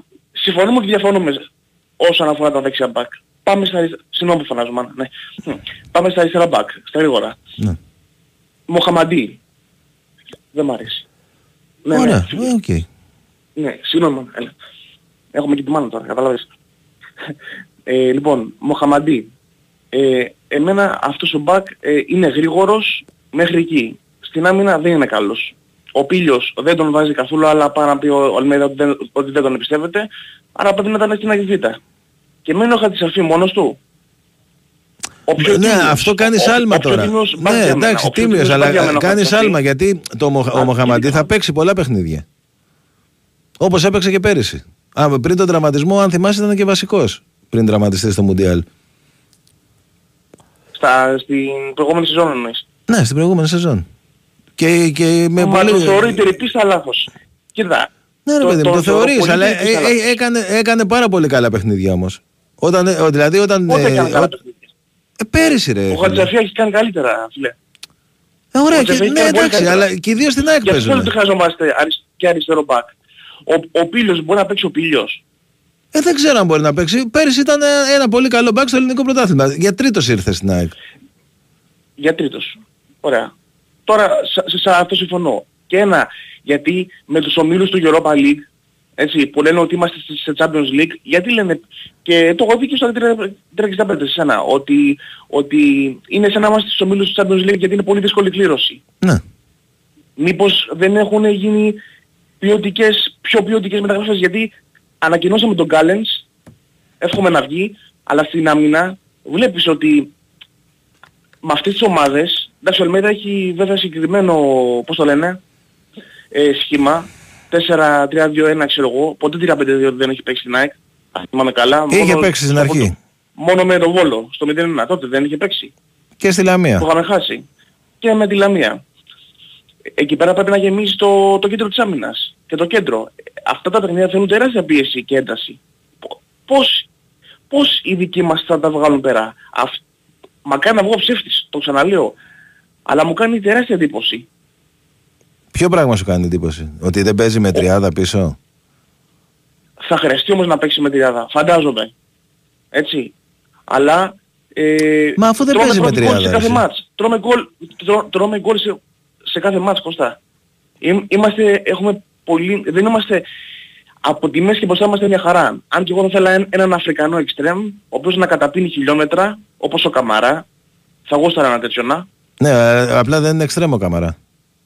Ναι, τι είπα εγώ. Εξτρέμ είπα. Ναι, μπέρδευτηκα. Έναν χαφ, ο οποίος να καταπίνει χιλιόμετρα, όπως ο Καμαρά. Θα ήθελα και ένα τέτοιο να. Γιατί Γαλανόπουλος ε, δεν είναι ακόμα στο 100% έτοιμος, πιστεύω, νομίζω. Και, και υπάρχει Γιώ, Γιώζον Σιμάνσκι. Καθαρά εξάρια. Εντάξει, ο Γιώργος όχι τόσο, μπορεί να, να ανέβει λίγο, να κλέψει, ό,τι έκανε και στο Ζάγκρεπ. Ε, αλλά υπάρχουν και κάρτες. Δεν, δεν πρέπει να είχαμε και, και ένα χαφ. Τι πιστεύεις; Εντάξει, α, Εγώ πιστεύω ότι ε, για να ο- είμαστε- επειδή, για να παίζει, πούμε ότι επειδή, είμαστε παίζει, ομάδα επειδή, υπερπλήρης. ε, επειδή παίζει ο Πινέδας στα χαφ συνήθως, ε, νομίζω ότι τρεις Αυτό παίχτες... είναι, Για... είναι οχτάρι κανονική, ε. Πιανού. Του, του Πινέδα. Η κανονική κανονική Ε, εντάξει, είναι οχτάρι. κανονική. Παίζει σε πολλές θέσεις, αλλά εντάξει, εκεί συνήθως. Εντάξει, αλλά νομίζω... και αυτό με το δεξιμπάκ που, που τον βάζει δεξιμπάκ δεν σου λέει, ας πούμε με την Αντοβέρ που, που τον έβαλε δεξιμπάκ και, με, και, και κατά συνθήκη εντάξει με τον Βόλο που μείναμε με παίχτη λιγότερο δεν σου λέει ότι χρειαζόμαστε δεξιμπάκ. Όχι. Το Σιντιμπέ γιατί δεν, δεν τον πήρε; Μα μα τον Πινέδα δεν δεξιμπάκ. Ο Πινέδα έπαι- παίζει δεξιμπάκ και, εκατομμύρια θα, μεταγραφή και, και και δεν θα μπορούμε παίξει, να τον και θα παίξει και διεκδικήσουμε. σε άλλα παιχνίδια δεξιμπάκ ε, όταν Ναι. η ομάδα κυνηγάει να βάλει γκολ. Ε, γιατί δίνει έξτρα επιθετικότητα στην ομάδα. Γι' αυτό το λόγο Ωραία. έπαιξε. Οκ. Συμφωνούμε ότι διαφωνούμε. Έγινε, Να είσαι Αλέξανδρε, καλά. να είσαι καλά, αγόρι μου, γιατί μίλησες και πριν. Ευχαριστώ. Να είσαι Να- καλά, καλό σου έγινε, βράδυ. Πάμε στον επόμενο. Καλησπέρα. Καλησπέρα. Καλησπέρα. Καλησπέρα. Με ακούτε, εγώ μιλάω; Ναι, ναι, φίλε μου, εσύ. Ε, Μπάμπης ονομάζομαι το Ρέοκλες Τρίτης Ολυμπιακός. Γεια σου, Μπάμπη. Ε, ε, καλησπέρα. Από την αρχή την εκπομπή, τον πρώτο κύριο ο οποίος σας μίλησε για κάποια φαινόμενα κοινωνικά και ανταποκριθήκατε ότι η εκπομπή είναι αθλητική. Αντιλαμβάνομαι το ρόλο σας γιατί προσπαθείτε να μείνετε σε ένα αντικείμενο το οποίο έχει να κάνει και με το αυτό που έχετε σπουδάσει, με αυτό το οποίο ακούει ο κόσμος. Δεν είναι αυτό που έχω σπουδάσει. είναι- Η εκπομπή είναι αθλητική. Αυτό η είπα. εκπομπή αθλητική, Δεν, καταλαβαίνω, απα- δεν καταλαβαίνω, απαγορεύω σε καταλαβαίνω. κανέναν να πει τη γνώμη του. Μπορεί να την πεις. Απλά η Ναι. εκπομπή είναι αθλητική. Τι να κάνουμε τώρα; Σπορ FM Ναι, είναι. συμφωνώ μαζί σου. Συμφωνώ μαζί σου. Απλά νιώθετε ο κόσμος ότι πρέπει να αφουγκραστούμε την ανάγκη του κόσμου να εκφραστεί γιατί για μένα ζούμε εσχατιές, αυτά τα πράγματα είναι εσχατιές αυτά που ζούμε και επειδή το ποδόσφαιρο και ο αθλητισμός ήταν αναπόσπαστα ένα, ένα κομμάτι του κοινωνικού ιστού. Δηλαδή μέσα από την Βεβαίως. κερκίδα, από την εξέδρα, μηνύματα, πάντα. Δεν μπορούν αυτά τα πράγματα να μείνουν ξεχωριστά. Οπότε με αυτά που ζει ο κόσμος έχει ανάγκη να εκφραστεί μέσα από σένα, από το ραδιόφωνο, από τον άλλο που θα τον ακούσει. Οπότε θα ήθελα και εγώ να αναφερθώ σε δύο θεματάκια τα οποία είναι λίγο πιο πολύ κοινωνικά. Αν επιτρέπετε. Βεβαίως, φίλε μου, να αναφερθείς. Ωραία, ωραία. Ε, θεωρώ ε, ότι ο καθένας έχει μια δική του προσωπική ευθύνη. Από το πρωί που θα ανοίξει τα μάτια του μέχρι το βράδυ που θα κοιμηθεί, ο καθένας έχει μια προσωπική ευθύνη για την παραμικρή λέξη που λέει, για την παραμικρή κίνηση που κάνει, για την κάθε πράξη που, που έχει στο νου του και την πραγματοποιεί. Τι θέλω να πω; Ε, μιλάμε για διάφορα πράγματα, για παράδειγμα διάφορα, μιλάμε για την κλιματική κρίση. Ε, ο πλανήτης αυτός υπάρχει 4,5 δισεκατομμύρια χρόνια. Η ζωή στον πλανήτη είναι 3,5 δισεκατομμύρια χρόνια. Και το ανθρώπινο είδος εξελίσσεται τα τελευταία 300.000 χρόνια. Αν απλώσουμε, αν αυτή την απόσταση τη βάλουμε, ξέρω εγώ, στη γη κάτω και τη πούμε ότι αυτά είναι 10 μέτρα, το ανθρώπινο είδος έχει εμφανιστεί στους τελευταία 10 εκατοστά. Συνέχεια λοιπόν σε αυτά τα τελευταία 10 εκατοστά τι κάνουμε, δημιουργούμε ψεύτικες ανάγκες, επίπλαστες ανάγκες και στην προσπάθειά μας να τις ικανοποιήσουμε δεν παθιάζει τίποτα. Τίποτα, τίποτα. Συνέχεια δείχνουμε τον άλλο την ευθύνη έχει αυτός, την ευθύνη έχει ο άλλος, την ευθύνη έχει αυτή. Θα σου δώσω ένα απλό παράδειγμα. Γι' αυτό που σου λέω ότι είναι η προσωπική ευθύνη. Μμμ. Είναι στο παραμικρός, στην παραμικρή έκφραση της ζωής μας. Υπάρχει αυτή η προσωπική ευθύνη για το τι σκεφτόμαστε και τι κάνουμε. Εγώ α, είμαι από ένα χωριό τέλος πάντων στην Νότια Κρήτη. Το οποίο χωριό έχει ένα δρόμο ρε παιδάκι μου που τους περνούσα από μέσα και όταν θα περνούσαν φορτηγά τα οποία παίρνανε απορροκυπευτικά, εμείς θα έπρεπε να περιμένουμε λοιπόν 10 λεπτά από την άλλη μεριά του δρόμου να περάσουμε τα φορτηγά και να περάσουμε εμείς μετά. Κάποια στιγμή πριν 15 χρόνια υπήρχε η σκέψη από ονομαρχία, δήμο, δεν ξέρω, χωρίς να φτιάξουμε λοιπόν ένα δρόμο από κάτω μεγάλο, να περνάει ξέρω εγώ από κάτω από το χωριό, να περνάνε τα απορροκυπευτικά, να μην έχουμε πρόβλημα μέσα στο χωριό. Ήμασταν πέντε ανθρώποι όλοι και όλοι οι οποίοι λέγαμε ότι δεν χρειαζόμαστε τον δρόμο, δεν δεν μπορούμε να περιμένουμε πέντε λεπτά. Εν κατακλείδη λοιπόν, για να μην μακρηγορώ, μια πολύ μεγάλη πεδιάδα η οποία κρυφτεί κάτω από το χωριό μου και ήταν ο βιότοπος για πάρα πολλά ζώα, υπήρχαν ελιές, υπήρχαν χωράφια, υπήρχαν τα πάντα. Τότε και στα δύο ρίξαμε 20.000 τόνους δεν δεν ξέρω εγώ πώς το ρίξαμε, γιατί, γιατί το ανθρώπινο είδος δεν μπορούσε να περιμένει 10 λεπτά στην άκρη. Σε κάθε πράγμα, εγώ για παράδειγμα είμαι Ολυμπιακός. Είμαι Ολυμπιακός μα, όταν θυμάμαι τον εαυτό μου. Τα τελευταία χρόνια όμως δεν μπορώ να ασχοληθώ με τον Ολυμπιακό. Δεν μπορώ, δεν, δηλαδή δεν ασχολούμαι γιατί, για, για ποιο λόγο. Ο Ολυμπιακός αυτή τη στιγμή έχει, θα τα πω όπως θα νιώθω, έτσι, ελπίζω να μην με κόψεις, δεν, δεν θα πω κάτι κακό.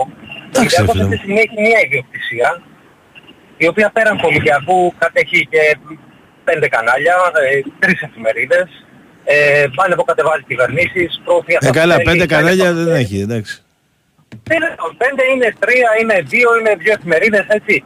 Έχει λοιπόν ε, μια μεγάλη επιρροή σε ένα τεράστιο κο- κομμάτι του Ολυμπιακού, του κόσμου του Ολυμπιακού. Έτσι. Το οποίο, ο οποίος άνθρωπος, δεν παιδάκι μου, εγώ δεν θα πω ότι είναι, έχει ε, περάσει κάποιες δίκες για κάποιες, άλλα έχουν τελεσυδικήσει, άλλα δεν έχουν τελεσυδικήσει. Τέλος πάντων, για μένα σαν Ολυμπιακός, ο οποίος είμαι αυτή τη στιγμή 44 χρονών, και όσο χρόνια θυμάμαι τον, τον, τον εαυτό μου Ολυμπιακός, υπάρχει ένα ηθικό, ιδεολογικό κομμάτι πίσω από αυτή την ομάδα, έτσι, το οποίο δεν με αφήνει τα τελευταία χρόνια να παρακολουθήσω τα τεκτενόμενα σε αυτήν την ομάδα. Όποιος καταλαβαίνει, καταλαβαίνει. Θέλω να πιστεύω ότι υπάρχουν και άλλοι Ολυμπιακοί. Εντάξει, δικαίωμά σου είναι αυτό. Δικαίωμά σου είναι. Δικαίωμά Δεν μου και είναι. βέβαια, και βέβαια, δικαίωμά μου. Και δεν... Και για να, κα- και, και βέβαια δικαίωμά μου. Και για να καταλάβω με την προσωπική ευθύνη που λέω του καθενός, η προσωπική ευθύνη λοιπόν είναι στο κάθε τι που κάνουμε, από το πόσο θα τρέξει η βρύση μας και πόσο νερό θα καταναλώσουμε σε σχέση με αυτό το περιβάλλον, μέχρι το πώς θα ψηφίσουμε. Μέχρι το πώς θα ψηφίσουμε. Έχουμε ένα πράγμα κάθε τέσσερα χρόνια για να ορίζουμε την τύχη μας. Και αυτό είναι η ψήφος. Αυτό είναι η ψήφος. Έτσι. 41% πήρε ένας άνθρωπος ο οποίος προέρχεται από ένα σόι που δεν έχουν δουλέψει ποτέ κανείς και έχουν 38 σπίτια και 4 offshore. Ο καθένας λοιπόν έχει προσωπική ευθύνη για τα πάντα τα οποία πράττει και λέει από το πρωί που ξυπνάει μέχρι το βράδυ που θα κλείσει τα μάτια του. Ευχαριστώ πάρα πολύ. Καλό σου βράδυ, φίλε μου. Πάμε στον επόμενο. Καλησπέρα. Καλησπέρα Κώστα. Καλησπέρα, καλησπέρα. Γρηγόρης από Νέα Ιωνία. Γεια σου, Γρηγόρη. Αεκτζής, νταμπλούχος και χαρούμενος. Μπράβο, φίλε μου. Θέλω να σταθώ σε δύο πράγματα. Ένα έχει να κάνει με εμάς τους αεκτζίδες και τη μιζέρια σε εισαγωγικά που μας πιάνει ώρες ώρες. Έχουμε στερηθεί τόσα πράγματα τόσα χρόνια που είναι κρίμα και άδικο μετά την περσινή χαρά που βιώσαμε να τα ισοπεδώνουμε όλα. Δεν ξέρω τι γίνεται. Ε, ορισμένη μερίδα των οπαδών μας σαν να το αποδομούν όλο, σαν να βγάζουμε τα μάτια μας μόνοι μας. Καταλαβαίνεις τι εννοώ, την καταστροφολογία χωρίς λόγο. Πρέπει να υπάρχει περισσότερη ψυχραιμία, συμφωνώ. Και είναι κρίμα γιατί η ομάδα χρειάζεται στήριξη για να προχωρήσει, έχει όλα τα φόντα να κάνει και πράγματα παραπάνω, να κάνει τα βήματα. Και θα τα κάνει, πιστεύω. Ναι, θέλω να σταθούμε στον Ευρωπαϊκό Όμιλο, να μου πεις τη γνώμη σου. Νομίζω ότι πολύ κομβικό είναι το μάτς δεύτερης αγωνιστικής με τον Άγιεξ στη Φιλαδέλφια. Συμφωνώ. Και εγώ, αυτό έχω στο, μυα- και εγώ αυτό έχω στο μυαλό μου. Όχι ότι υποτιμώ τον Άγιαξ σε καμία περίπτωση, αλλά ε, εντάξει. Ε- Είναι ένα παιχνίδι που εκεί πέρα, αν πάρει, αν πάρει κάτι η ΑΕΚ, θα μείνει, μπορεί να μείνει ζωντανή. Τους Για τη συνέχεια. κερδίζεις και πας ολοταχώς για μια από τις δύο θέσεις, ή δεύτερος ή τρίτος. Ναι. Αυτό είναι. Και άμα δεν τα καταφέρει η ομάδα έχουμε όλα τα πλάνα για το μέλλον, έχουν μπει οι βάσεις και νιώθω νομίζω ότι είμαστε πιο καλά από ποτέ τουλάχιστον τα τελευταία 20 χρόνια που παρακολουθώ εγώ ΑΕΚ. Θα συμφωνήσω. Και να σταθώ και λίγο στους αντιπάλους. Η ΑΕΚ του Αδαμίδη και δεν το, χωρίς να υποτιμήσω γιατί όλοι παλέψανε για την ΑΕΚ με τον τρόπο του ο καθένας, άλλος πολύ, άλλος λίγο, έχει τελειώσει και βλέπεις ενώ παλιότερα φίλους μας Ολυμπιακούς, Παναθηναϊκούς, Παουτζίδες, Αριανούς να αγαπούσαν ξαφνικά όλη την ΑΕΚ, να ήταν η συμπάθειά τους από τις αντίπαλες ομάδες, ξαφνικά βλέπεις να υπάρχει ένα μίσος και από τους Παουτζίδες, ένα μίσος και από τους Ολυμπιακούς και από τους Παναθηναϊκούς. Εντάξει, το μίσος είναι βαριά λέξη μωρέ. Μην... την- εντάξει. Εντάξει, συγγνώμη για τη λέξη, όντως είναι βαριά λέξη, αλλά καταλαβαίνεις τι εννοώ. Καταλαβαίνω. Υπάρχει μια, μια έξτρα. Ναι, εντάξει, φυσιολογικό. Γιατί, γιατί είμαστε πλέον δυνατοί. Και τον πρώτο τον πολεμάνε όλοι. Δεν θέλω να κουράσω, πήρα να πω μια καλησπέρα και να, να στείλω μήνυμα αισιοδοξίας. Η ΑΕΚ είναι εδώ και θα παραμείνει εδώ. Στα επόμενα χρόνια θα δούμε ωραία πράγματα. Να είσαι καλά, αδελφέ μου. Να είσαι καλά, καλό, βράδυ, βράδυ. καλό βράδυ με τη... Γεια χαρά. Πάμε στον επόμενο, καλησπέρα. Έλα Κώστα καλησπέρα. Έλα, φίλε μου, τι κάνεις; Καλά εσύ. Καλά, καλά. Πού έξω είσαι; Όχι, όχι. Α, να α. κάτσε γιατί είχα το ράδιο. Ε, κάτι εκτός ποδοσφαίρου, έτσι όπως πάμε πρέπει να συμβιβαστούμε ότι κάθε χρόνο θα έχουμε ανθρώπινες απώλειες γιατί κάποιοι δεν κάνουν καλά τη δουλειά τους. Τραγικά πράγματα ζούμε. Ε, και θέλω να σου πω έτσι δύο απλά παραδείγματα. Την περασμένη εβδομάδα ήθελα να πάρω τη συγκοινωνία και πέρασα κάτω από τη γέφυρα του Ρουφ. Έχεις μια σελίδα εσύ, στείλε έναν άνθρωπο και πάρε δύο φωτογραφίες. Δεν μπορείς να καταλάβεις τι γίνεται κάτω από τη γέφυρα, τι υπάρχει. Τι υπάρχει. Από σαλόνια, από π- ακαθαρσίες, οτιδήποτε το οποίο ξέρεις, μια βροχή, όλα αυτά τα, τα έχει φέρει στον δρόμο, έχουν βουλώσει τα πάντα. Απ' τη- απ' την υπόγεια λες τώρα. Ναι, κάτω από τη Ναι, ναι. γέφυρα του Ρουφ. Ναι, ναι. Είναι εντωμεταξύ και μην μου πούνε τώρα ότι... Εκεί είναι ένα σημείο καταρχάς που γίνεται... Είναι το πρώτο σημείο που πλημμυρίζει κάθε φορά. Εσύ. Ναι, στείλε αύριο έναν άνθρωπο ή άμα περάσεις εσύ, ξέρω εγώ, δες, δες τι γίνεται. Θα φρίξεις ρε Κώστα. Και μην μου πούνε τώρα ε, ότι δεν υπάρχουν άτομα, ε, τα τελευταία χρόνια παίρνουν αυτά ξέρεις με τις συμβάσεις και παίρνουν ανθρώπους οι οποίοι καθαρίζουν στους Δήμους. Ε, ας μην κοροϊδευόμαστε τώρα, ε, δηλαδή δεν ξέρουν τώρα στο, στο Δήμο της Αθήνας ότι κάτω από τη γέφυρα υπάρχει και δεν μπορούν να στείλουν ε, Ε, ναι, πρέπει ένα, να καθαριστεί ένα, ένα αυτό, φορτηγό δηλαδή, με ναι. πέντε ανθρώπους να καθαρίσουν αυτά τα πράγματα. Και το ίδιο γίνεται παντού έτσι, γιατί οι Δήμοι έχουν, ε, ε, πρέπει ας πούμε να, να είναι υπεύθυνοι για τις περιοχές τους, για τα χωριά τους, για τις κοινότητες, έτσι. Ε, και να σου πω και ένα άλλο. Στο κρατικό ας πούμε που λόγω του συμβάντος του δικού μου ε, πήγαινω αρκετά συχνά ξέρω εγώ για εξετάσεις και αυτά. Στο... Πώς πάει αυτό, καλά πάει, ε; Καλά. Μπράβο. Ε, στο κτίριο νομίζω του Μαντούβαλου στο καρδιολογικό είναι μια πόρτα τεράστια η οποία είναι τώρα 9 μήνες το τζάμι είναι με ζελοτέιπ. Σου μιλάω για ένα τεράστιο τζάμι το οποίο τώρα αν τυχόν το σκουντήσεις λίγο θα φύγει όλη η τζαμαρία αν πέσει σε καμιάνου το κεφάλι Τον έφαγε. έτσι. Ναι, Ναι, ρε σου μιλάω φίλε. τώρα πρέπει να είναι 8 μήνες 9 Τρομερό ρε εσύ. ναι. Και περνώ ας πούμε το βλέπω από τη μία πφ, και με πιάνουν τα γέλια ρε φίλε. Λέω δεν είναι δυνατόν δηλαδή ας μαζευτούν 4-5 γιατροί να δώσουν από 10 ευρώ για να το φτιάξουν λέει, ας πούμε. Αυτοί που μπαινοβγαίνουν πώς να σου το πω. Τραγικά πράγματα έτσι. Όχι, όντως αυτό είναι απίστευτο. Ναι, απίστευτα, απίστευτα. Αν ακούει κανένας, ας πάει να τα δει για να μην νομίζω ότι λέω αερολογίες. Ε, έβλεπα σήμερα ρε φίλε τη- την Αγγλία και είναι, είναι παρηγοριά για την εθνική τη δική μας. Παίζει ακόμα ο Μαγκουάιρ έτσι. Α, απίστευτο. Ε, εν τω μεταξύ μου έχει κάνει μεγάλη εντύπωση ρε φίλε η Γερμανία ε, τι, τι άνοδο έχει στο μπάσκετ και Τι πτώση έχει στο τι ποδόσφαιρο; πτώση έχει στο ποδόσφαιρο ρε φίλε, δηλαδή τρελά πράγματα έτσι. Δηλαδή ποιος να στο έλεγε ότι πριν 10 χρόνια οι Γερμανοί θα παίζουν τελικό για τον να πάρουν μπάσκετ. το... Ναι. Και θα τρώνε τέσσερα από την Ιαπωνία, ξέρω εγώ, για πλάκα στο, στο ποδόσφαιρο. Τέλος πάντων. Ε, Ε, Εντάξει, θα, θα ξαναφτιάξουν ομάδα πάντως. Η Γερμανία ναι, έτσι είναι. εντάξει, αλλά σου μιλάω τώρα πώς είναι τα πράγματα. Μου έχει κάνει τρομερή εντύπωση στο μπάσκετ, η άνοδο που έχουν στο μπάσκετ. Ναι, ναι. Και, και με ωραίο παιχνίδι, ε. Ωραίο παιχνίδι, είναι επιθετικό, Ναι, επιθετικό. Βάζουν για πλάκα δηλαδή, 90-100 πόντους σου έχουν για πλάκα. Δηλαδή κερδίσαν την Αμερική με το παιχνίδι της Αμερικής. Α, ε, Αυτό είναι τρομερό. ναι, ναι, δηλαδή, ναι, αν το σκεφτείς. έτσι όπως το πες, έτσι ακριβώς. Ε,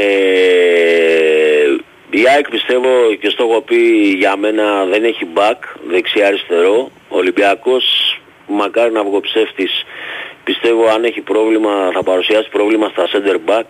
Δεν ξέρω, μακάρι ο Ρέτσος να, να... Και εγώ περίμενα ένα πιο βαρύ center back. Βαρύ, ξέρεις τι εννοώ. Δηλαδή πιο... Ναι.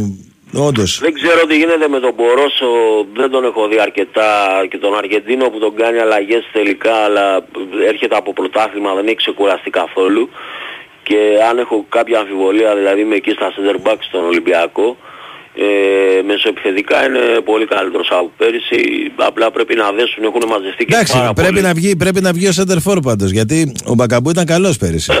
Εγώ τον εμπιστεύω πολύ τον Μαροκινό Κωνσταντίνο. Όχι, δεν λέω. Απλά πρέπει να το δούμε. Αυτό σου λέω. Ναι, εντάξει, αλλά εγώ πιστεύω... Δηλαδή ο ότι Μπακαμπού και σε ντέρμπι, ας πούμε, στα ντέρμπι έβαζε γκολ. Εντάξει και αυτός άμα θυμάσαι το πρώτο τρίμηνο έχανε πολλά γκολ. Συμφωνώ, Αλλά μετά... συμφωνώ. Ναι. Εντάξει θέλουν χρόνο οι παίχτες όπως, όπως και να το κάνουμε. Ε, πολύ αμφίβολο το, το derby της Κυριακής γιατί και η ΑΕΚ έδειξε στα δύσκολα παιχνίδια ότι δυσκολεύτηκε πάρα πολύ και, στα, και στο ελληνικό πρωτάθλημα και με τον Βόλο και με τον Πασεραϊκό δεν είναι έτοιμες οι ομάδες, φαίνονται ακόμα. Και να ξέρεις και, ο Ολυμπιακό, και τον Ολυμπιακό τον βάζω μέσα. Ε, είναι πολύ δύσκολο να διαχειριστείς την Ευρώπη και το πρωτάθλημα και ξε- δεν ξέρεις, δεν, δεν πολύ παρακολουθώ την εκπομπή με το Ντάκη, το Τζουκαλά, έτσι βλέπω στιγμιότυπα και αυτά, αλλά είπε μια πολύ σοφή κουβέντα. Είπε ότι ο Ολυμπιακός ε, όταν έπαιζε στην Ευρώπη, ναι μεν ε, και νίκες έκανε, αλλά έπαιρνε και το πρωτάθλημα και αυτό είναι πάρα πολύ δύσκολο. Και όντως δηλαδή άμα το σκεφτείς, δηλαδή σ- ε, να παίζεις καλά και στην Ευρώπη και απ' την άλλη να είσαι υποχρεωμένος να κάνεις νίκες με όποιον και να παίζεις για να πάρεις το ελληνικό πρωτάθλημα και αυτό Θα είναι δούμε πώς θα τα πάνε. Έχεις δίκιο. Ναι, Φέτος είναι είναι δύσκολο να το διαχειριστούν. για οι την ΑΕΚ και ομάδες. τον Παναθηναϊκό που πέρυσι Είναι παλέψανε τελείως μέχρι στενό, αλλά τελευταία και για τον αγωνιστική. Ολυμπιακό γιατί έχουν έρθει 17 παίχτες, μόνο η φανέλα δηλαδή είναι που έπαιζε στην Ευρώπη. Άμα Ναι, έφερες που εντάξει, έτσι όπως το λες. Τρεις-τέσσερις παίχτες, ναι. Έχει αλλάξει όλο το ρόστερ. Οπότε δεν ξέρω, ε, θέλω να λυθεί το πρόβλημα με τη διαιτησία και να δούμε τι θα κάνουμε, να έρθουν τουλάχιστον ξένοι διαιτητές στα ντέρμπι, να μην έχουμε τέτοια προβλήματα, γιατί έχουν δυναμώσει όλες οι ομάδες και θα είναι κρίμα ας πούμε να μην δούμε ένα καλό πρωτάθλημα και να το πάρει ο καλύτερος. Πάντως πέ- πέρυσι με, τα ξέ- με ξένο διαιτητή είχατε- είχατε τα πιο πολλά παράπονα. Η, Εντάξει, η αλήθεια είναι ε, αυτή. ε, μην Και, θες και, να- και μην θες να elite. ξεκινήσουμε Και έτσι. elite.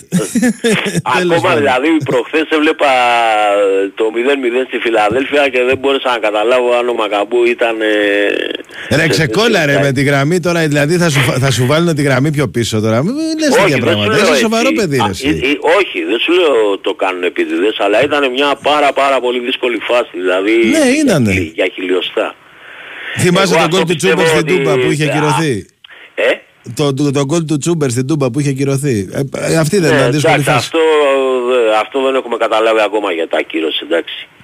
Τα κύρωσε γιατί το έβγαλε η γραμμή offside, ρε φίλε. Α, ε, Δηλαδή, άμα καθόμαστε και. ε, ε, για ένα πράγμα που έχει το βάρ, τουλάχιστον στο offside μπαίνει η γραμμή. Τελείωσε. Άμα μπει η γραμμή, μπήκε. Κάτι πρέπει να κάνουν όμως δε φίλε, δηλαδή πρέπει να έχει ένα πλεονέκτημα επιθετικός. δεν γίνεται τώρα το χέρι του να είναι, ξέρω εγώ, 5 εκατοστά. Όταν το βάζουμε τον κόλλο, όταν, ό- όταν το τρώμε, καλύτερα να μην έχει. Όχι, για όλα. Ο επιθετικός πρέπει να έχει ένα, ένα πλεονέκτημα. Το, το ποδόσφαιρο είναι γκολ. Έτσι πιστεύω. Τέλος πάντων. Να σε λοιπόν. καλά, Κωστάρα. Άντε, Χάρηκα. άντε, Θα Να τα σε καλά πούμε. και εσύ. Να γεια. σε καλά, φίλε μου. Γεια. Πάμε στον επόμενο. Καλησπέρα. Καλησπέρα. Ναι, καλησπέρα. Καλησπέρα, καλησπέρα. Έλα, τώρα σε ακούω. Ο Μάρκος είμαι. Έλα ρε Μάρκο, τι γίνεται; Καλά είσαι; Καλά, δόξα τω Θεώ, φίλε μου. Καλά, καλά. Για να μιλήσουμε για την ομάδα μας τώρα. Ε, ακούω τον προβληματισμό έτσι πολλών οπαδών μας ε, και για τα back και για, για τα center back νομίζω ότι κλείσαμε. Δεν, ε, συν τους δύο νεαρούς που έχουμε Ε, εντάξει, ναι. Είναι το normal, 4 και 2. είναι το normal, έχεις και δύο φέρελπις. Εκεί που έχω έτσι μια μικροένσταση, αυτό είναι στα αμυντικά χαφ. Βέβαια δεν ξέρω αν θα παίξει με ένα ή δύο, αλλά αν σε πολλά παιχνίδια παίξει με δύο, έχεις μόνο το Γαλανόπουλο. Ναι, θα, α- αν σε πολλά παιχνίδια παίξει με δύο, έχεις μόνο τον Γαλανόπουλο. Συμφωνώ. Απλά βλέπω ότι θα παίζει ο Πινέδα τα περισσότερα Ναι. παιχνίδια εκεί. Οπότε μετά αλλάζει το πράγμα. Αλλά Και μετά έχεις τρεις για μία θέση. ναι. Βέβαια είναι και ο Λαμαράνα, εντάξει. εντάξει, Τέλος πάντων, και εκεί δεν μπορώ να πω ότι είμαστε σε κακή κατάσταση, απλά λέω να ένιωθα Αν πιο- έπαιζε με δύο εξάρια, θα έπρεπε να πάρουμε άλλον έναν. Ναι. Α, ε, τώρα με τον Πινέδα, επειδή είναι πολυεργαλείο, ε, έχω ένα φόβο μέσα μου ότι κάποια στιγμή αυτό το οποίο θα μείνει από δυνάμεις, γιατί πέρσι δεν ξεκουράστηκε καθόλου. Ναι, επειδή πρέπει να έπαιξε- πάρει ανάσες. Το είπε και ο προπονητής αυτό. Ναι. Άρα γι' αυτό λέω ότι ίσως χρειαζόμαστε ένα επιπλέον... Πιστεύω στα παιχνίδια που δεν θα παίζει ο Πινέδα, εκεί πέρα μπορεί να παίζει ο Μάνταλος ή ο... ακόμη και ο Πιζάρο. Το Πιζάρο. Ναι. Ναι. Γιατί Ενώ δεν σε- νομίζω ότι σε παιχνίδια υψηλού ανταγωνισμού θα μείνει έξω ο Πινέδα ποτέ. Ναι. Ε, μ, και με τον Κατσίνο είμαι, είμαι λίγο προβληματισμένος, ξέρεις, μια ευπάθεια, σαν, δηλαδή μια το ένα, μια το άλλο, δεν ξέρω. Βέβαια είναι διαφορετικοί τραυματισμοί, δεν είναι ένα συγκεκριμένο που τον ταλαιπωρεί και μπορεί να σύμπτω σε όλα αυτά. Αλλά και με τον Κατσίνο κάτι, κάτι ξέρεις, ε, η φετινή χρονιά δεν έχει ξεκινήσει τόσο καλά, αρκετά συχνή και πυκνή οι τραυματισμοί του. Ε, όσο για το Λιβάη, και αυτός κουρασμένος είναι οπωσδήποτε, έτσι. Ε, τώρα Δεν, είναι ξεκούραστος, εντάξει. Ξεκουρά, τόσο καιρό έκατσε. Ναι. Ε, από εκεί και πέρα, ε, θα ήθελα τη γνώμη σου για τον Μπόνσε. Διαπιστώνεις κάποια διαφορά στην απόδοσή του, γενικά στο στυλ του, με πριν πέντε χρόνια που έπαιζε σε εμάς; Παίζει σε καλύτερη ομάδα, ρε φίλε, με πιο πολλές απαιτήσεις. Είναι πιο δύσκολο τώρα το παιχνίδι έτσι πώς παίζει η ΑΕΚ. Ναι. Είναι, είναι και άλλο... Δεν, ε, ε, ε, δεν έχω κάποιο άγχος για τον Πόνσε. Δεν έχεις κάποιο άγχος. Όχι. Πιστεύεις θα προσαρμοστείς σε αυτό το στυλ, είναι δηλαδή... Ρε φίλε, το- τώρα έχουμε τον Πόνσε για δεύτερο. Τι συζητάμε; Ναι. Όχι λέω το, το στυλ του, το αγωνιστικό, το δικό του. Σίγουρα θα προσαρμοστεί, 100%. Και γρήγορος είναι και αθλητικός είναι και επαγγελματίας είναι και τον γκολ το έχει. Για τον παίκτη που πήραμε τον Περοβιανό, τι, ποιες είναι οι πληροφορίες σου, δηλαδή το... Νομίζω μια πολύ αξιόπιστη λύση. Πολύ καλή επιλογή, νομίζω. Ναι. Δεν σου πιστεύω και εγώ, γιατί έχει γεμάτες χρονιές, έχει παίξει σε καλά πρωταθλήματα, έχει παίξει παίζει στην εθνική της ομάδας, δεν είναι και... Δεν έχει Ο- κανένα ό,τι- σοβαρό τραυματισμό στην καρκέρα. Δηλαδή για, για τέταρτο center back, δεν, δεν ξέρω αν θα είναι τέταρτος, μπορεί να είναι και πρώτος άνθρωπος. Έτσι. Ναι, μπορεί, ανάλογα. Τώρα- για να συμπληρώσει την τετράδα όταν έχεις β' μου κουντί και μήτογλου, είναι σούπερ. Ναι, μια Ένα χαρά. τέτοιο παίχτη θέλαμε. Ω, ναι, κλείσαμε, κλείσαμε το πίσω στο... Αυτό κλείσαμε. Αυτά που λες. Τώρα για... Σιγά σιγά πιστεύω θα μπούμε και σε άλλο αγωνιστικό ρυθμό. Ε, για κάποιο λόγο την εβδομάδα αυτή που όλοι τη λένε διαβολοβδομάδα, εγώ δεν τη φοβάμαι. Εντάξει, πάντως, εγώ δεν νομίζω ότι η ΑΕΚ είναι. Εγώ, εγώ την βλέπω πολύ καλή την ομάδα. Να σου πω την αλήθεια. Ναι, και Δηλαδή, αν εξαιρέσω το πρώτο ημίχρονο στη Δυνάμω που ήταν Ναι. καλύτερη Δυνάμω, δηλαδή ευθυνδιάστηκε και η ΑΕΚ. Ναι, Ε, σε όλα τα άλλα παιχνίδια, σχε- έστω και οριακά, ήταν πολύ ωριακά μάτς, τα, όλα το Champions League ήταν πολύ ωριακά, αλλά σε όλα ήταν καλύτερη νομίζω η ΑΕΚ. Ναι, έτσι νομίζω. Τώρα, σε σχέση, επειδή άκουσα και το φίλο που είπε για, και εσύ που είπες για τους παίχτες της Δυνάμου ότι ήταν καλύτεροι ένας προς έναν τους δεις με σε σχέση με Εντάξει, τους και σαν Βέλγους. ομάδα πάντως δεν ήταν τσίρκο. Ε, καλή ομάδα Όχι. ήταν. Δηλαδή, Ναι, βέβαια. Απλά η πάντα, εγώ θυμάμαι παραδοσιακά, οι Σέρβοι, οι Κροάτοι, γενικά το παλιό Ιουγκοσλαβικό ποδόσφαιρο και ως ενός σημείου και οι Ρουμάνοι και οι Βούλγαροι ως μονάδες παρουσίασαν καλές μονάδες σε επίπεδο ομάδων ή εθνικής ομάδας. Αλλά σαν λειτουργία ομάδας πάντα οι ομάδες κεντρικής και βόρειας Ευρώπης έφεραν καλύτερα αποτελέσματα επειδή ακριβώς είχαν αυτό που συναντήσαμε εμείς με τους Βέλγους. Δηλαδή ομαδική δουλειά, ε, δουλεμένες ομάδες, ταχυδυναμική. Ναι, απλά ξέρεις τι, δεν, δεν τους είδαμε, δεν την είδαμε την Advert να κυνηγάει και λίγο, ε. Ε, Είναι Ενώ αλήθεια ε, η Δυνάμω ας πούμε έστω και με και με τύχη και με λίγο Ναι. κάποια λάθη δικά μας γύρισε παιχνίδι ε, το πήγε 2-0 το παιχνίδι στη Φιλαδέλφια, δηλαδή έφτασε μέχρι το 90 και προκρινόταν. Ναι. Η Αντβέρ θα μπορούσε να το κάνει αυτό. Αν, είχε, αν ας πούμε έμπαινε ένα γκολ ε, του Γκαρσία στη, στο πρώτο μάτς. Μπορεί και όχι. Ε, αυτό σου λέω. Δε- δηλαδή και τους όχι, είδαμε, στο είναι και παιχνίδι, η ροή το- τους είδαμε στο παιχνίδι που τους βόλεψε. Με την πρώτη ευκαιρία βάλανε γκολ στο Βέλγιο Ναι. και η επόμενη ευκαιρία τους ήταν στην Αθήνα. Ναι, σίγουρα, ε, έτσι έγινε. Αλλά βέβαια το ότι μείναμε, μείνανε όμως και με 10 παίχτες και εμείς δεν μπορέσαμε να κάνουμε κάτι. Είναι κάτι και στο... Τουλάχιστον για την αμυντική τους λειτουργία είναι καλύτερη από τους Κροάτες. Σίγουρα. Δηλαδή αν συγκρίνω εγώ δυναμό Ζάγκρεπ Σίγουρα και- είναι μια ομάδα που μα, μας στηρίζεται και στην άμυνα. Ναι. Και το πρωτάθλημα στο Βέλγιο το πήρε Αλλά γενικά Στηριγμένη πάντα στην άμυνα. θυμάμαι, ας πούμε, πάντα θυμάμαι κυρίως το Ιουγκοσλάβικο ποδόσφαιρο παλιά, πάντα λέγαμε τι παιχταράς ο ένας, τι παιχταράς ο άλλος σε επίπεδο εθνικής ομάδας, αλλά τελικά Εντάξει, πάντως οι Κροάτες δεν είναι έτσι γιατί έχουν πάει τελικό μουντιάλ, ημιτελικό μουντιάλ. Η Δυνάμω είναι στην Ευρώπη κάθε χρόνο σε ομίλους. δεν είναι. Αλλά γενικά θυμάμαι αυτό πάντα, ξέρεις, από το... Ναι, εντάξει, σε τα, σε- το ταλέντο σε- εκεί πέρα είναι πάντα αυτό. Περίζευε. Ενώ οι άλλες χώρες ε, είναι καλύτερες σαν ομάδες χωρίς να ξεχωρίζουν μονάδες. Κάπως έτσι. Αυτά.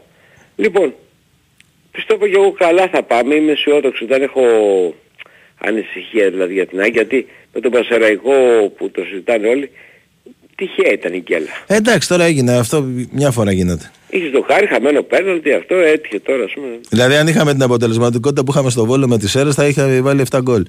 Ναι, έτσι, έτσι πιστεύω. Λοιπόν, Αυτά.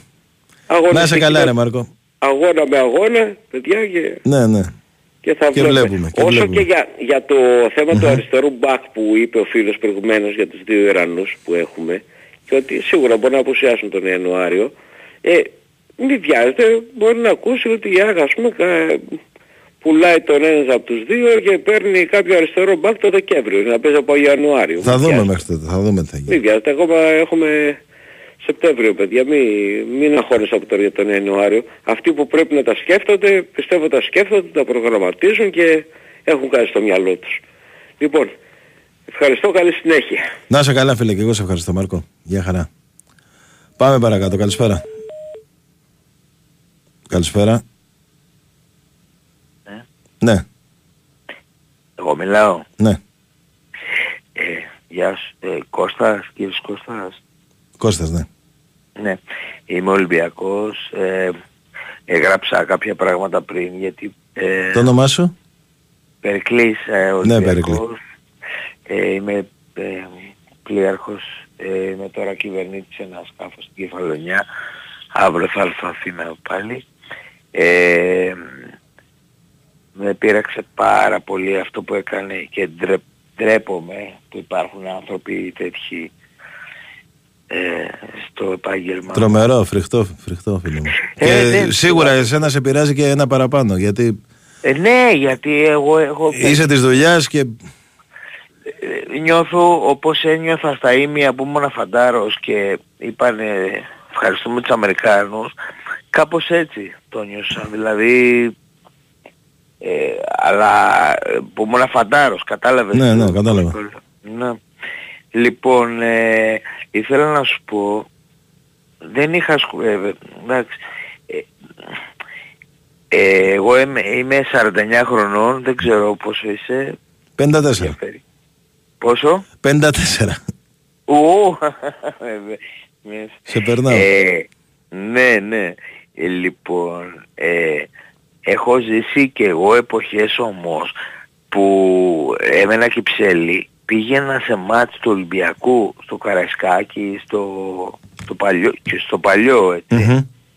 όταν ήμουν 16-17 χρονών, ή στο στάδιο Ειρήνης και Φιλίας και γύριζα πίσω και με περιμένανε το κλαμπ της ΑΕΚ στην Κυψέλη που το ξέρεις, έτσι. Το ξέρω, ναι, πώς δεν το ξέρω. Ναι. Και με περιμένανε να με δίρουνε. Έλα μωρέ τώρα, μην τα... Άστα αυτά τώρα. Δεν με δέρνανε πολύ, εντάξει, μου πέρανε το κασκόλ. και- Έλα μωρέ, σταμάτα. μωρέ. και με δέρνανε λίγο.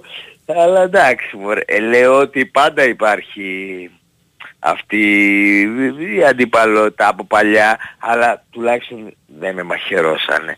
Τώρα αυτά τα πράγματα που γίνονται τώρα και έχω ένα γιο σχεδόν 9 χρονών, ε, να το χαίρεσαι. και- να, να είσαι καλά Κώστα.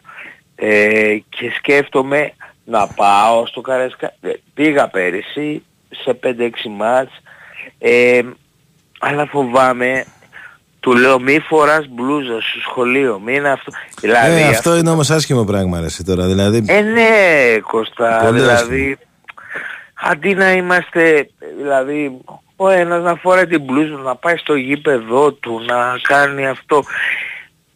Αλλά τελικά δεν είναι, ε, σου είπα, α, καλά, στο Μιχάλη, για τον Μιχάλη δεν μπορώ να του συστήσω, για τον Άλκη δεν μπορώ να του συστήσω, είναι πράγματα που της εποχής μας όπως βλέπεις είναι και πράγματα που γίνονται και σε παιδάκια 15 χρονών. ναι, ναι. Μα συνέχεια χώρες- κάθε μέρα τώρα δια... βλέπεις, διαβάζεις ρε παιδί μου 15χρονο τον χτυπήσανε ξέρω εγώ εκεί ναι, γιατί για να ήταν του πάρει άλλη το ομάδα. Ναι. κινητό ή γιατί Μπράβο, ήταν ναι. η άλλη ομάδα και του λέω, του έχω πάρει πολλές μπλούζες γιατί και εγώ επειδή είμαι ναυτικός έχω ταξιδέψει σε όλο τον κόσμο και έχω απίστευτες μπλούζες.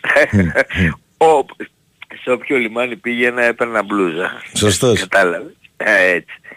Ε, και του, του, της δίνω σιγά σιγά και του λέω τώρα θα μεγαλώσεις τώρα θα έχεις και θα λες έχω αυτές τις μπλούζες.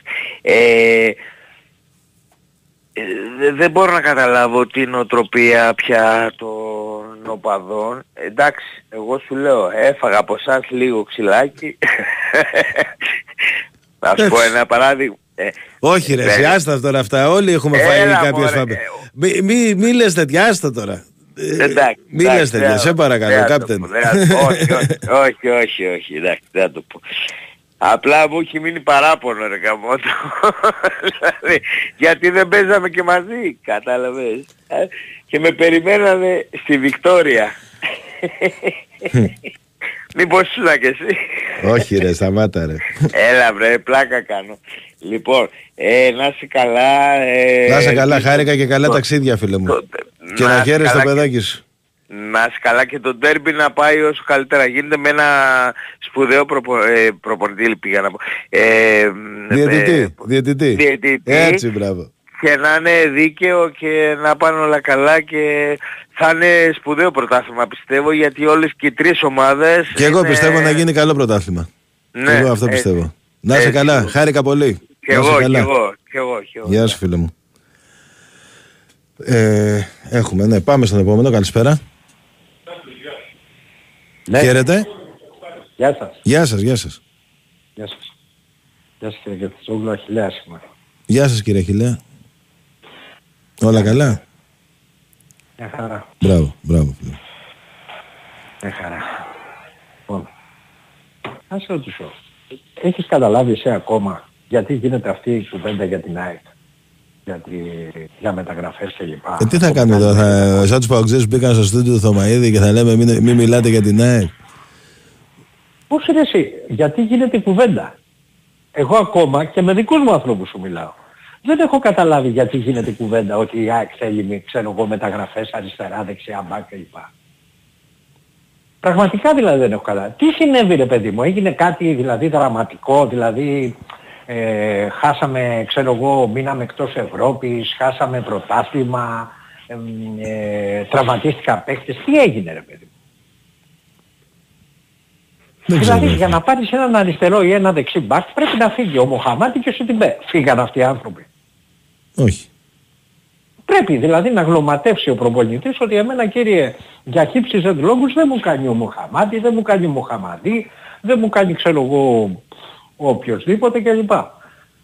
Δεν μου κάνει ξέρω εγώ ο Γαλανόπουλος για να πάμε γιατί ζητάνε και εξάρια ας πούμε. Δεν μου κάνει ο Σιμάσκι. Ο Σιμάσκι ας πούμε παραδείγματος χάρη. Δεν σου λέω για τον γιο του.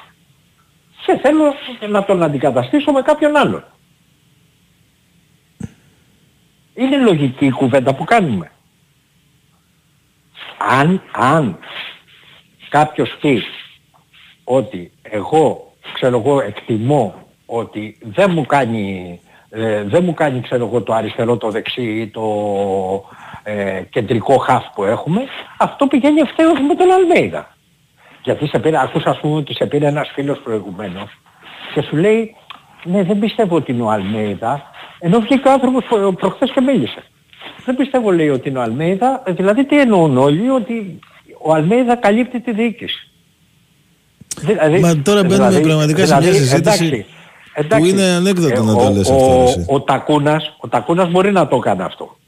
Αλλά τώρα προπονητές ας πούμε, ξέρω εγώ, τύπου Αλμέιδα ας πούμε, οι οποίοι περιέγραψε σήμερα λίγο, προχθές λίγο και τη φιλοσοφία τους ως άνθρωπος, ενδεχομένως, για όποιος διάβασε τη συνέντευξη, ε, που είναι πετυχημένος, έχει πάρει ένα double. Δόξα τω Θεώ τα λεφτά του τα έχει. Τις δουλειές του ενδεχομένως τις έχει. Να κάθεται τώρα να παίζει το κεφάλι του και να καλύπτει τη δίκηση. Μα με, για ποιο πράγμα, γιατί να την κάλυψει, δηλαδή χρειάζεται κάποια κάλυψη; Μα ρε παιδί μου χρειάζεται με αντίτιμο το κεφάλι του θα είναι αυτό. Αν κάποιος το κάνει αυτό στο κεφάλι του θα γυρίσει. Όπως γυρνάει πάντα σε αυτούς που το κάνουν. Ναι, αλλά γιατί να, να καλύψει τι ρες Εμένα δηλαδή, ρωτάς. Ότι... Πήγαινε ρώτα τους. Εμένα ρωτάς.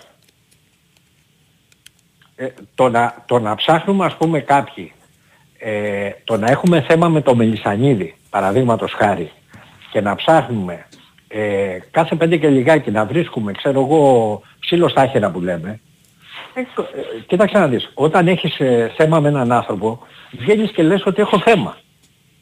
Εγώ παραδείγματος χάρη έχω ε, δομικό πρόβλημα με την πολιτική των εισιτηρίων που ξέρεις ποια είναι ξέρω εγώ, η άποψή μου για την νυν διοίκηση της ΑΕΚ, mm-hmm. πόσο την έχω στηρίξει έως παρεξηγήσεως ας πούμε. Έχω δομικό πρόβλημα με τα εισιτήρια, με την πολιτική των εισιτηρίων της. Mm-hmm. Δικό μου θέμα το έχω πει τέλος. Δεν ψάχνω τώρα να βουλώ να πω γιατί δεν μου πήρε παίχτες, δεν μου κάνει μεταγραφές ή το άλλο το περίεργο που ακούω. Ακούω και κάτι περίεργα τώρα τελευταία. Έχουμε πληρώσει λέει να κάνω λεφτά λέει και απαιτούμε πράγματα. Τι λες μεγάλη; Γιατί σε πήγε κανένας με το ζόρι στο ταμείο; Mm. Σε πήγε, ήρθε στο σπίτι σου, χτύπησε την πόρτα ο Κοσμάς ή ο Μελισανίδης και σου λέει δώστα μου για να ε, ε, ε, αυτό ή σου κάνα νερανό. Τι ιστορία είναι αυτή; Και έχω φτάσει με αυτά που ακούω και λέω καλά κάνει με τα ειστήρια. Μα την Παναγία. Και αυτό δεν γίνεται μόνο στην Ελλάδα, γίνεται σε όλες τις ομάδες.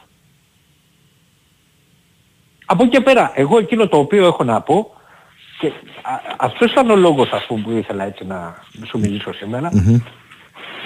είναι ότι ευχαριστήθηκα, ελπίζω, ελπίζω και θέλω να πιστεύω ότι το εννοεί πλήρως αυτό που είπε. Ε, ότι ε, αυτό που είπε για τα νέα παιδιά, Κώστα. Σίγουρα το εννοεί. Ωραία. Για να το λες εσύ... Γενικά ό,τι λέει το εννοεί φίλε. Το έχει αποδείξει. Αδελφέ μου, ναι, έχεις δίκιο σε αυτό που λέω. Αλλά αυτό είναι ένα κομμάτι το οποίο είναι πιο δύσκολο από τα υπόλοιπα. Το καταλαβαίνεις. Έτσι. Το οποίο καμιά φορά μπορεί και να μην περάσει από το χέρι σου άμεσα. Λοιπόν, ε, γι' αυτό το λέω. Λοιπόν, ε, ελπίζω να το εννοεί. Εγώ είμαι πάρα πολύ ευχαριστημένος με αυτό που άκουσα. Ειδικά με το θέμα του center back. Ο πολλής κόσμος ας πούμε, έτσι όπως καταλαβαίνω, ελπίζω να κάνω λάθος. Ο πολλής κόσμος ε, το θεωρεί ενδεχομένως πρόβλημα. Εγώ το θεωρώ ευλογία αυτό το οποίο είπε ο Αλβέδα για την ΑΕΚ. Να μπορέσει να βγάλει το Χρυσόπουλο. Παραδείγματος χάρη. Και να μην ήθελε όλοι και κανένα center back. Θέλω να σου πω ένα παράδειγμα. Να μου βγάλει μικρούς, μικρούς και, αν γίνεται και, και Έλληνες ακόμα. Mm-hmm. Με όποιο τίμημα. Για μένα πλέον η ΑΕΚ έχει φτάσει σε μια, τέτοιο, σε μια τέτοια κατάσταση κανονικότητας και σταθερότητας που εγώ προσωπικά, αυτό είναι εντελώς προσωπικό που σου λέω βέβαια, αποδέχομαι το κάθε τίμημα μπροστά σε αυτό. Δηλαδή στο να φτιάξει τις υποδομές της. Είναι το μεγάλο, ε, επειδή ξέρω ότι ε, ενδεχομένως μπορεί να το θυμάσαι. Ε, εγώ είχα βάλει μερικούς στόχους σαν άνθρωπος, δηλαδή περίμενα ορισμένα πράγματα ε, από τη διοίκηση Μελισανία, την οποία πιστεύω πάρα πολύ. Ε, ο τελευταίο πράγμα το οποίο πιστεύω, πριν το, μάλλον το πρώτο τελευταίο, και στο είχα πει Κώστα, είναι οι υποδομές της. Αυτό κοιτάω εγώ. Και εγώ το έχω πει από την μέρα που ήρθε. Και εσύ το έχεις πει, το ξέρω, το έχουμε κουβεντιάσει και μαζί. σε ανύποπτο χρόνο. Μιλάμε πριν από 5-6 χρόνια. Ελπίζω κάποια στιγμή να, να, να φτάσουν και οι υποδομές έχω... στο επίπεδο που έχουν φτάσει όλα τα υπόλοιπα, να το πω έτσι. Πρόσεξε. Εγώ δεν έχω πρόβλημα να μου πάρει πρωτάθλημα μια χρονιά προκειμένου να μου βγάλει παίχτες. Δεν έχω πρόβλημα να σώνει και καλά. Ε, έχω ένα θέμα με την Ευρώπη. Θέλω να πάει πολύ καλά στην Ευρώπη. Εγώ φέτος αυτό ζητάω. Θα δικαιολογήσω να, ε, να μου χάσει έναν αγώνα πρωταθλήματος, σοβαρά σου μιλάω, και να μην παρατήσει την Ευρώπη, να πάει όσο πιο μακριά γίνεται. Δεν με ενδιαφέρει τίποτε άλλο. Εμένα, προσωπικά μιλάω. Αλλά ε, θέλω τις υποδομές της, χάρηκα πάρα πολύ με αυτό που είπε ο Μελισσανίδης με το ΑΕΞ, και ξέρω ότι έχει τρέλα με αυτά τα πράγματα και θα τα κάνει. Ε, δηλαδή θα το πάει μέχρι εκεί που δεν πρέπει, αλλά θέλει στελέχωση φίλε αυτό. Θέλει οργάνωση, θέλει λεφτά πολλά εκεί πέρα. Πρέπει να τα δώσει. Εγώ τον πάω το ζηλεύω σε αυτό το κομμάτι. Και θέλω η ομάδα μας να το κάνει αυτό το πράγμα και να το κάνει, να το κάνει πρωτοποριακά μάλιστα όσο γίνεται. Αυτό για μένα είναι το μέλλον. Αυτό είναι το πρώτο τελευταίο στοίχημα του Μελισσανίδη. Το τελευταίο στοίχημα ελπίζω να αργήσει πολλά χρόνια ακόμα. Είναι να έχει την ΑΕΚ, να δώσει την ΑΕΚ στον επόμενο με, καλά, ε, με, με καλούς όρους. Ε, αυτά, αυτά είναι. Εγώ το, το Μελισσανίδη εμένα με έχει καλύψει. Δεν, δεν ζητάω κάτι άλλο. Θέλω όμως τις υποδομές της. Και δόξα τω Θεώ ότι βρέθηκε ένας άνθρωπος που είναι και κορυφαίος προπονητής και μίλησε με αυτόν τον τρόπο για, ε, για αυτόν τον λόγο. Είναι ευλογία για την ΑΕΚ αυτά που είπε προχθές ο Μελισσανίδης. Ο Αλμέιδα τα είπε. Ο Αλμέιδα, ναι, ναι, ναι, ναι. Έτσι. Σου είπα και πέρυσι. Εμένα δεν με ενδιαφέρει να πάει καλά ο Σιτιμπέ. Με ενδιαφέρει να βγει ο Ρότα. Με ενδιαφέρει να βγει ο Πίλιος. Με ενδιαφέρει να βγει ο Γαλανόπουλος. Ε, αν ήταν δυνατόν... Κοιτάς το μέλλον. Το, αντί για τον Πισάρο να έπαιρνε, να έπαιρνε τον Τζόι. Παραδείγματος χάρη. Προτιμώ τον Πισάρο. Λοιπόν, άντε, θα τα πούμε, Αχιλέα, γιατί κλείνουμε. Να σε καλά. Να σε καλά. Καλό βράδυ, καλό βράδυ σε όλους. Ευχαριστώ πολύ για την παρέα. Να, να είστε καλά. Καλή εβδομάδα να έχουμε. Όχι, Κυριακή, Σάββατο είναι σήμερα, Κυριακή είναι σήμερα, οπότε από αύριο να έχουμε κάθε εβδομάδα. Και κουράγιο και δύναμη στους ανθρώπους μας που, στους ανθρώπους μας που δοκιμάζονται σε όλη την Ελλάδα. Να είστε καλά.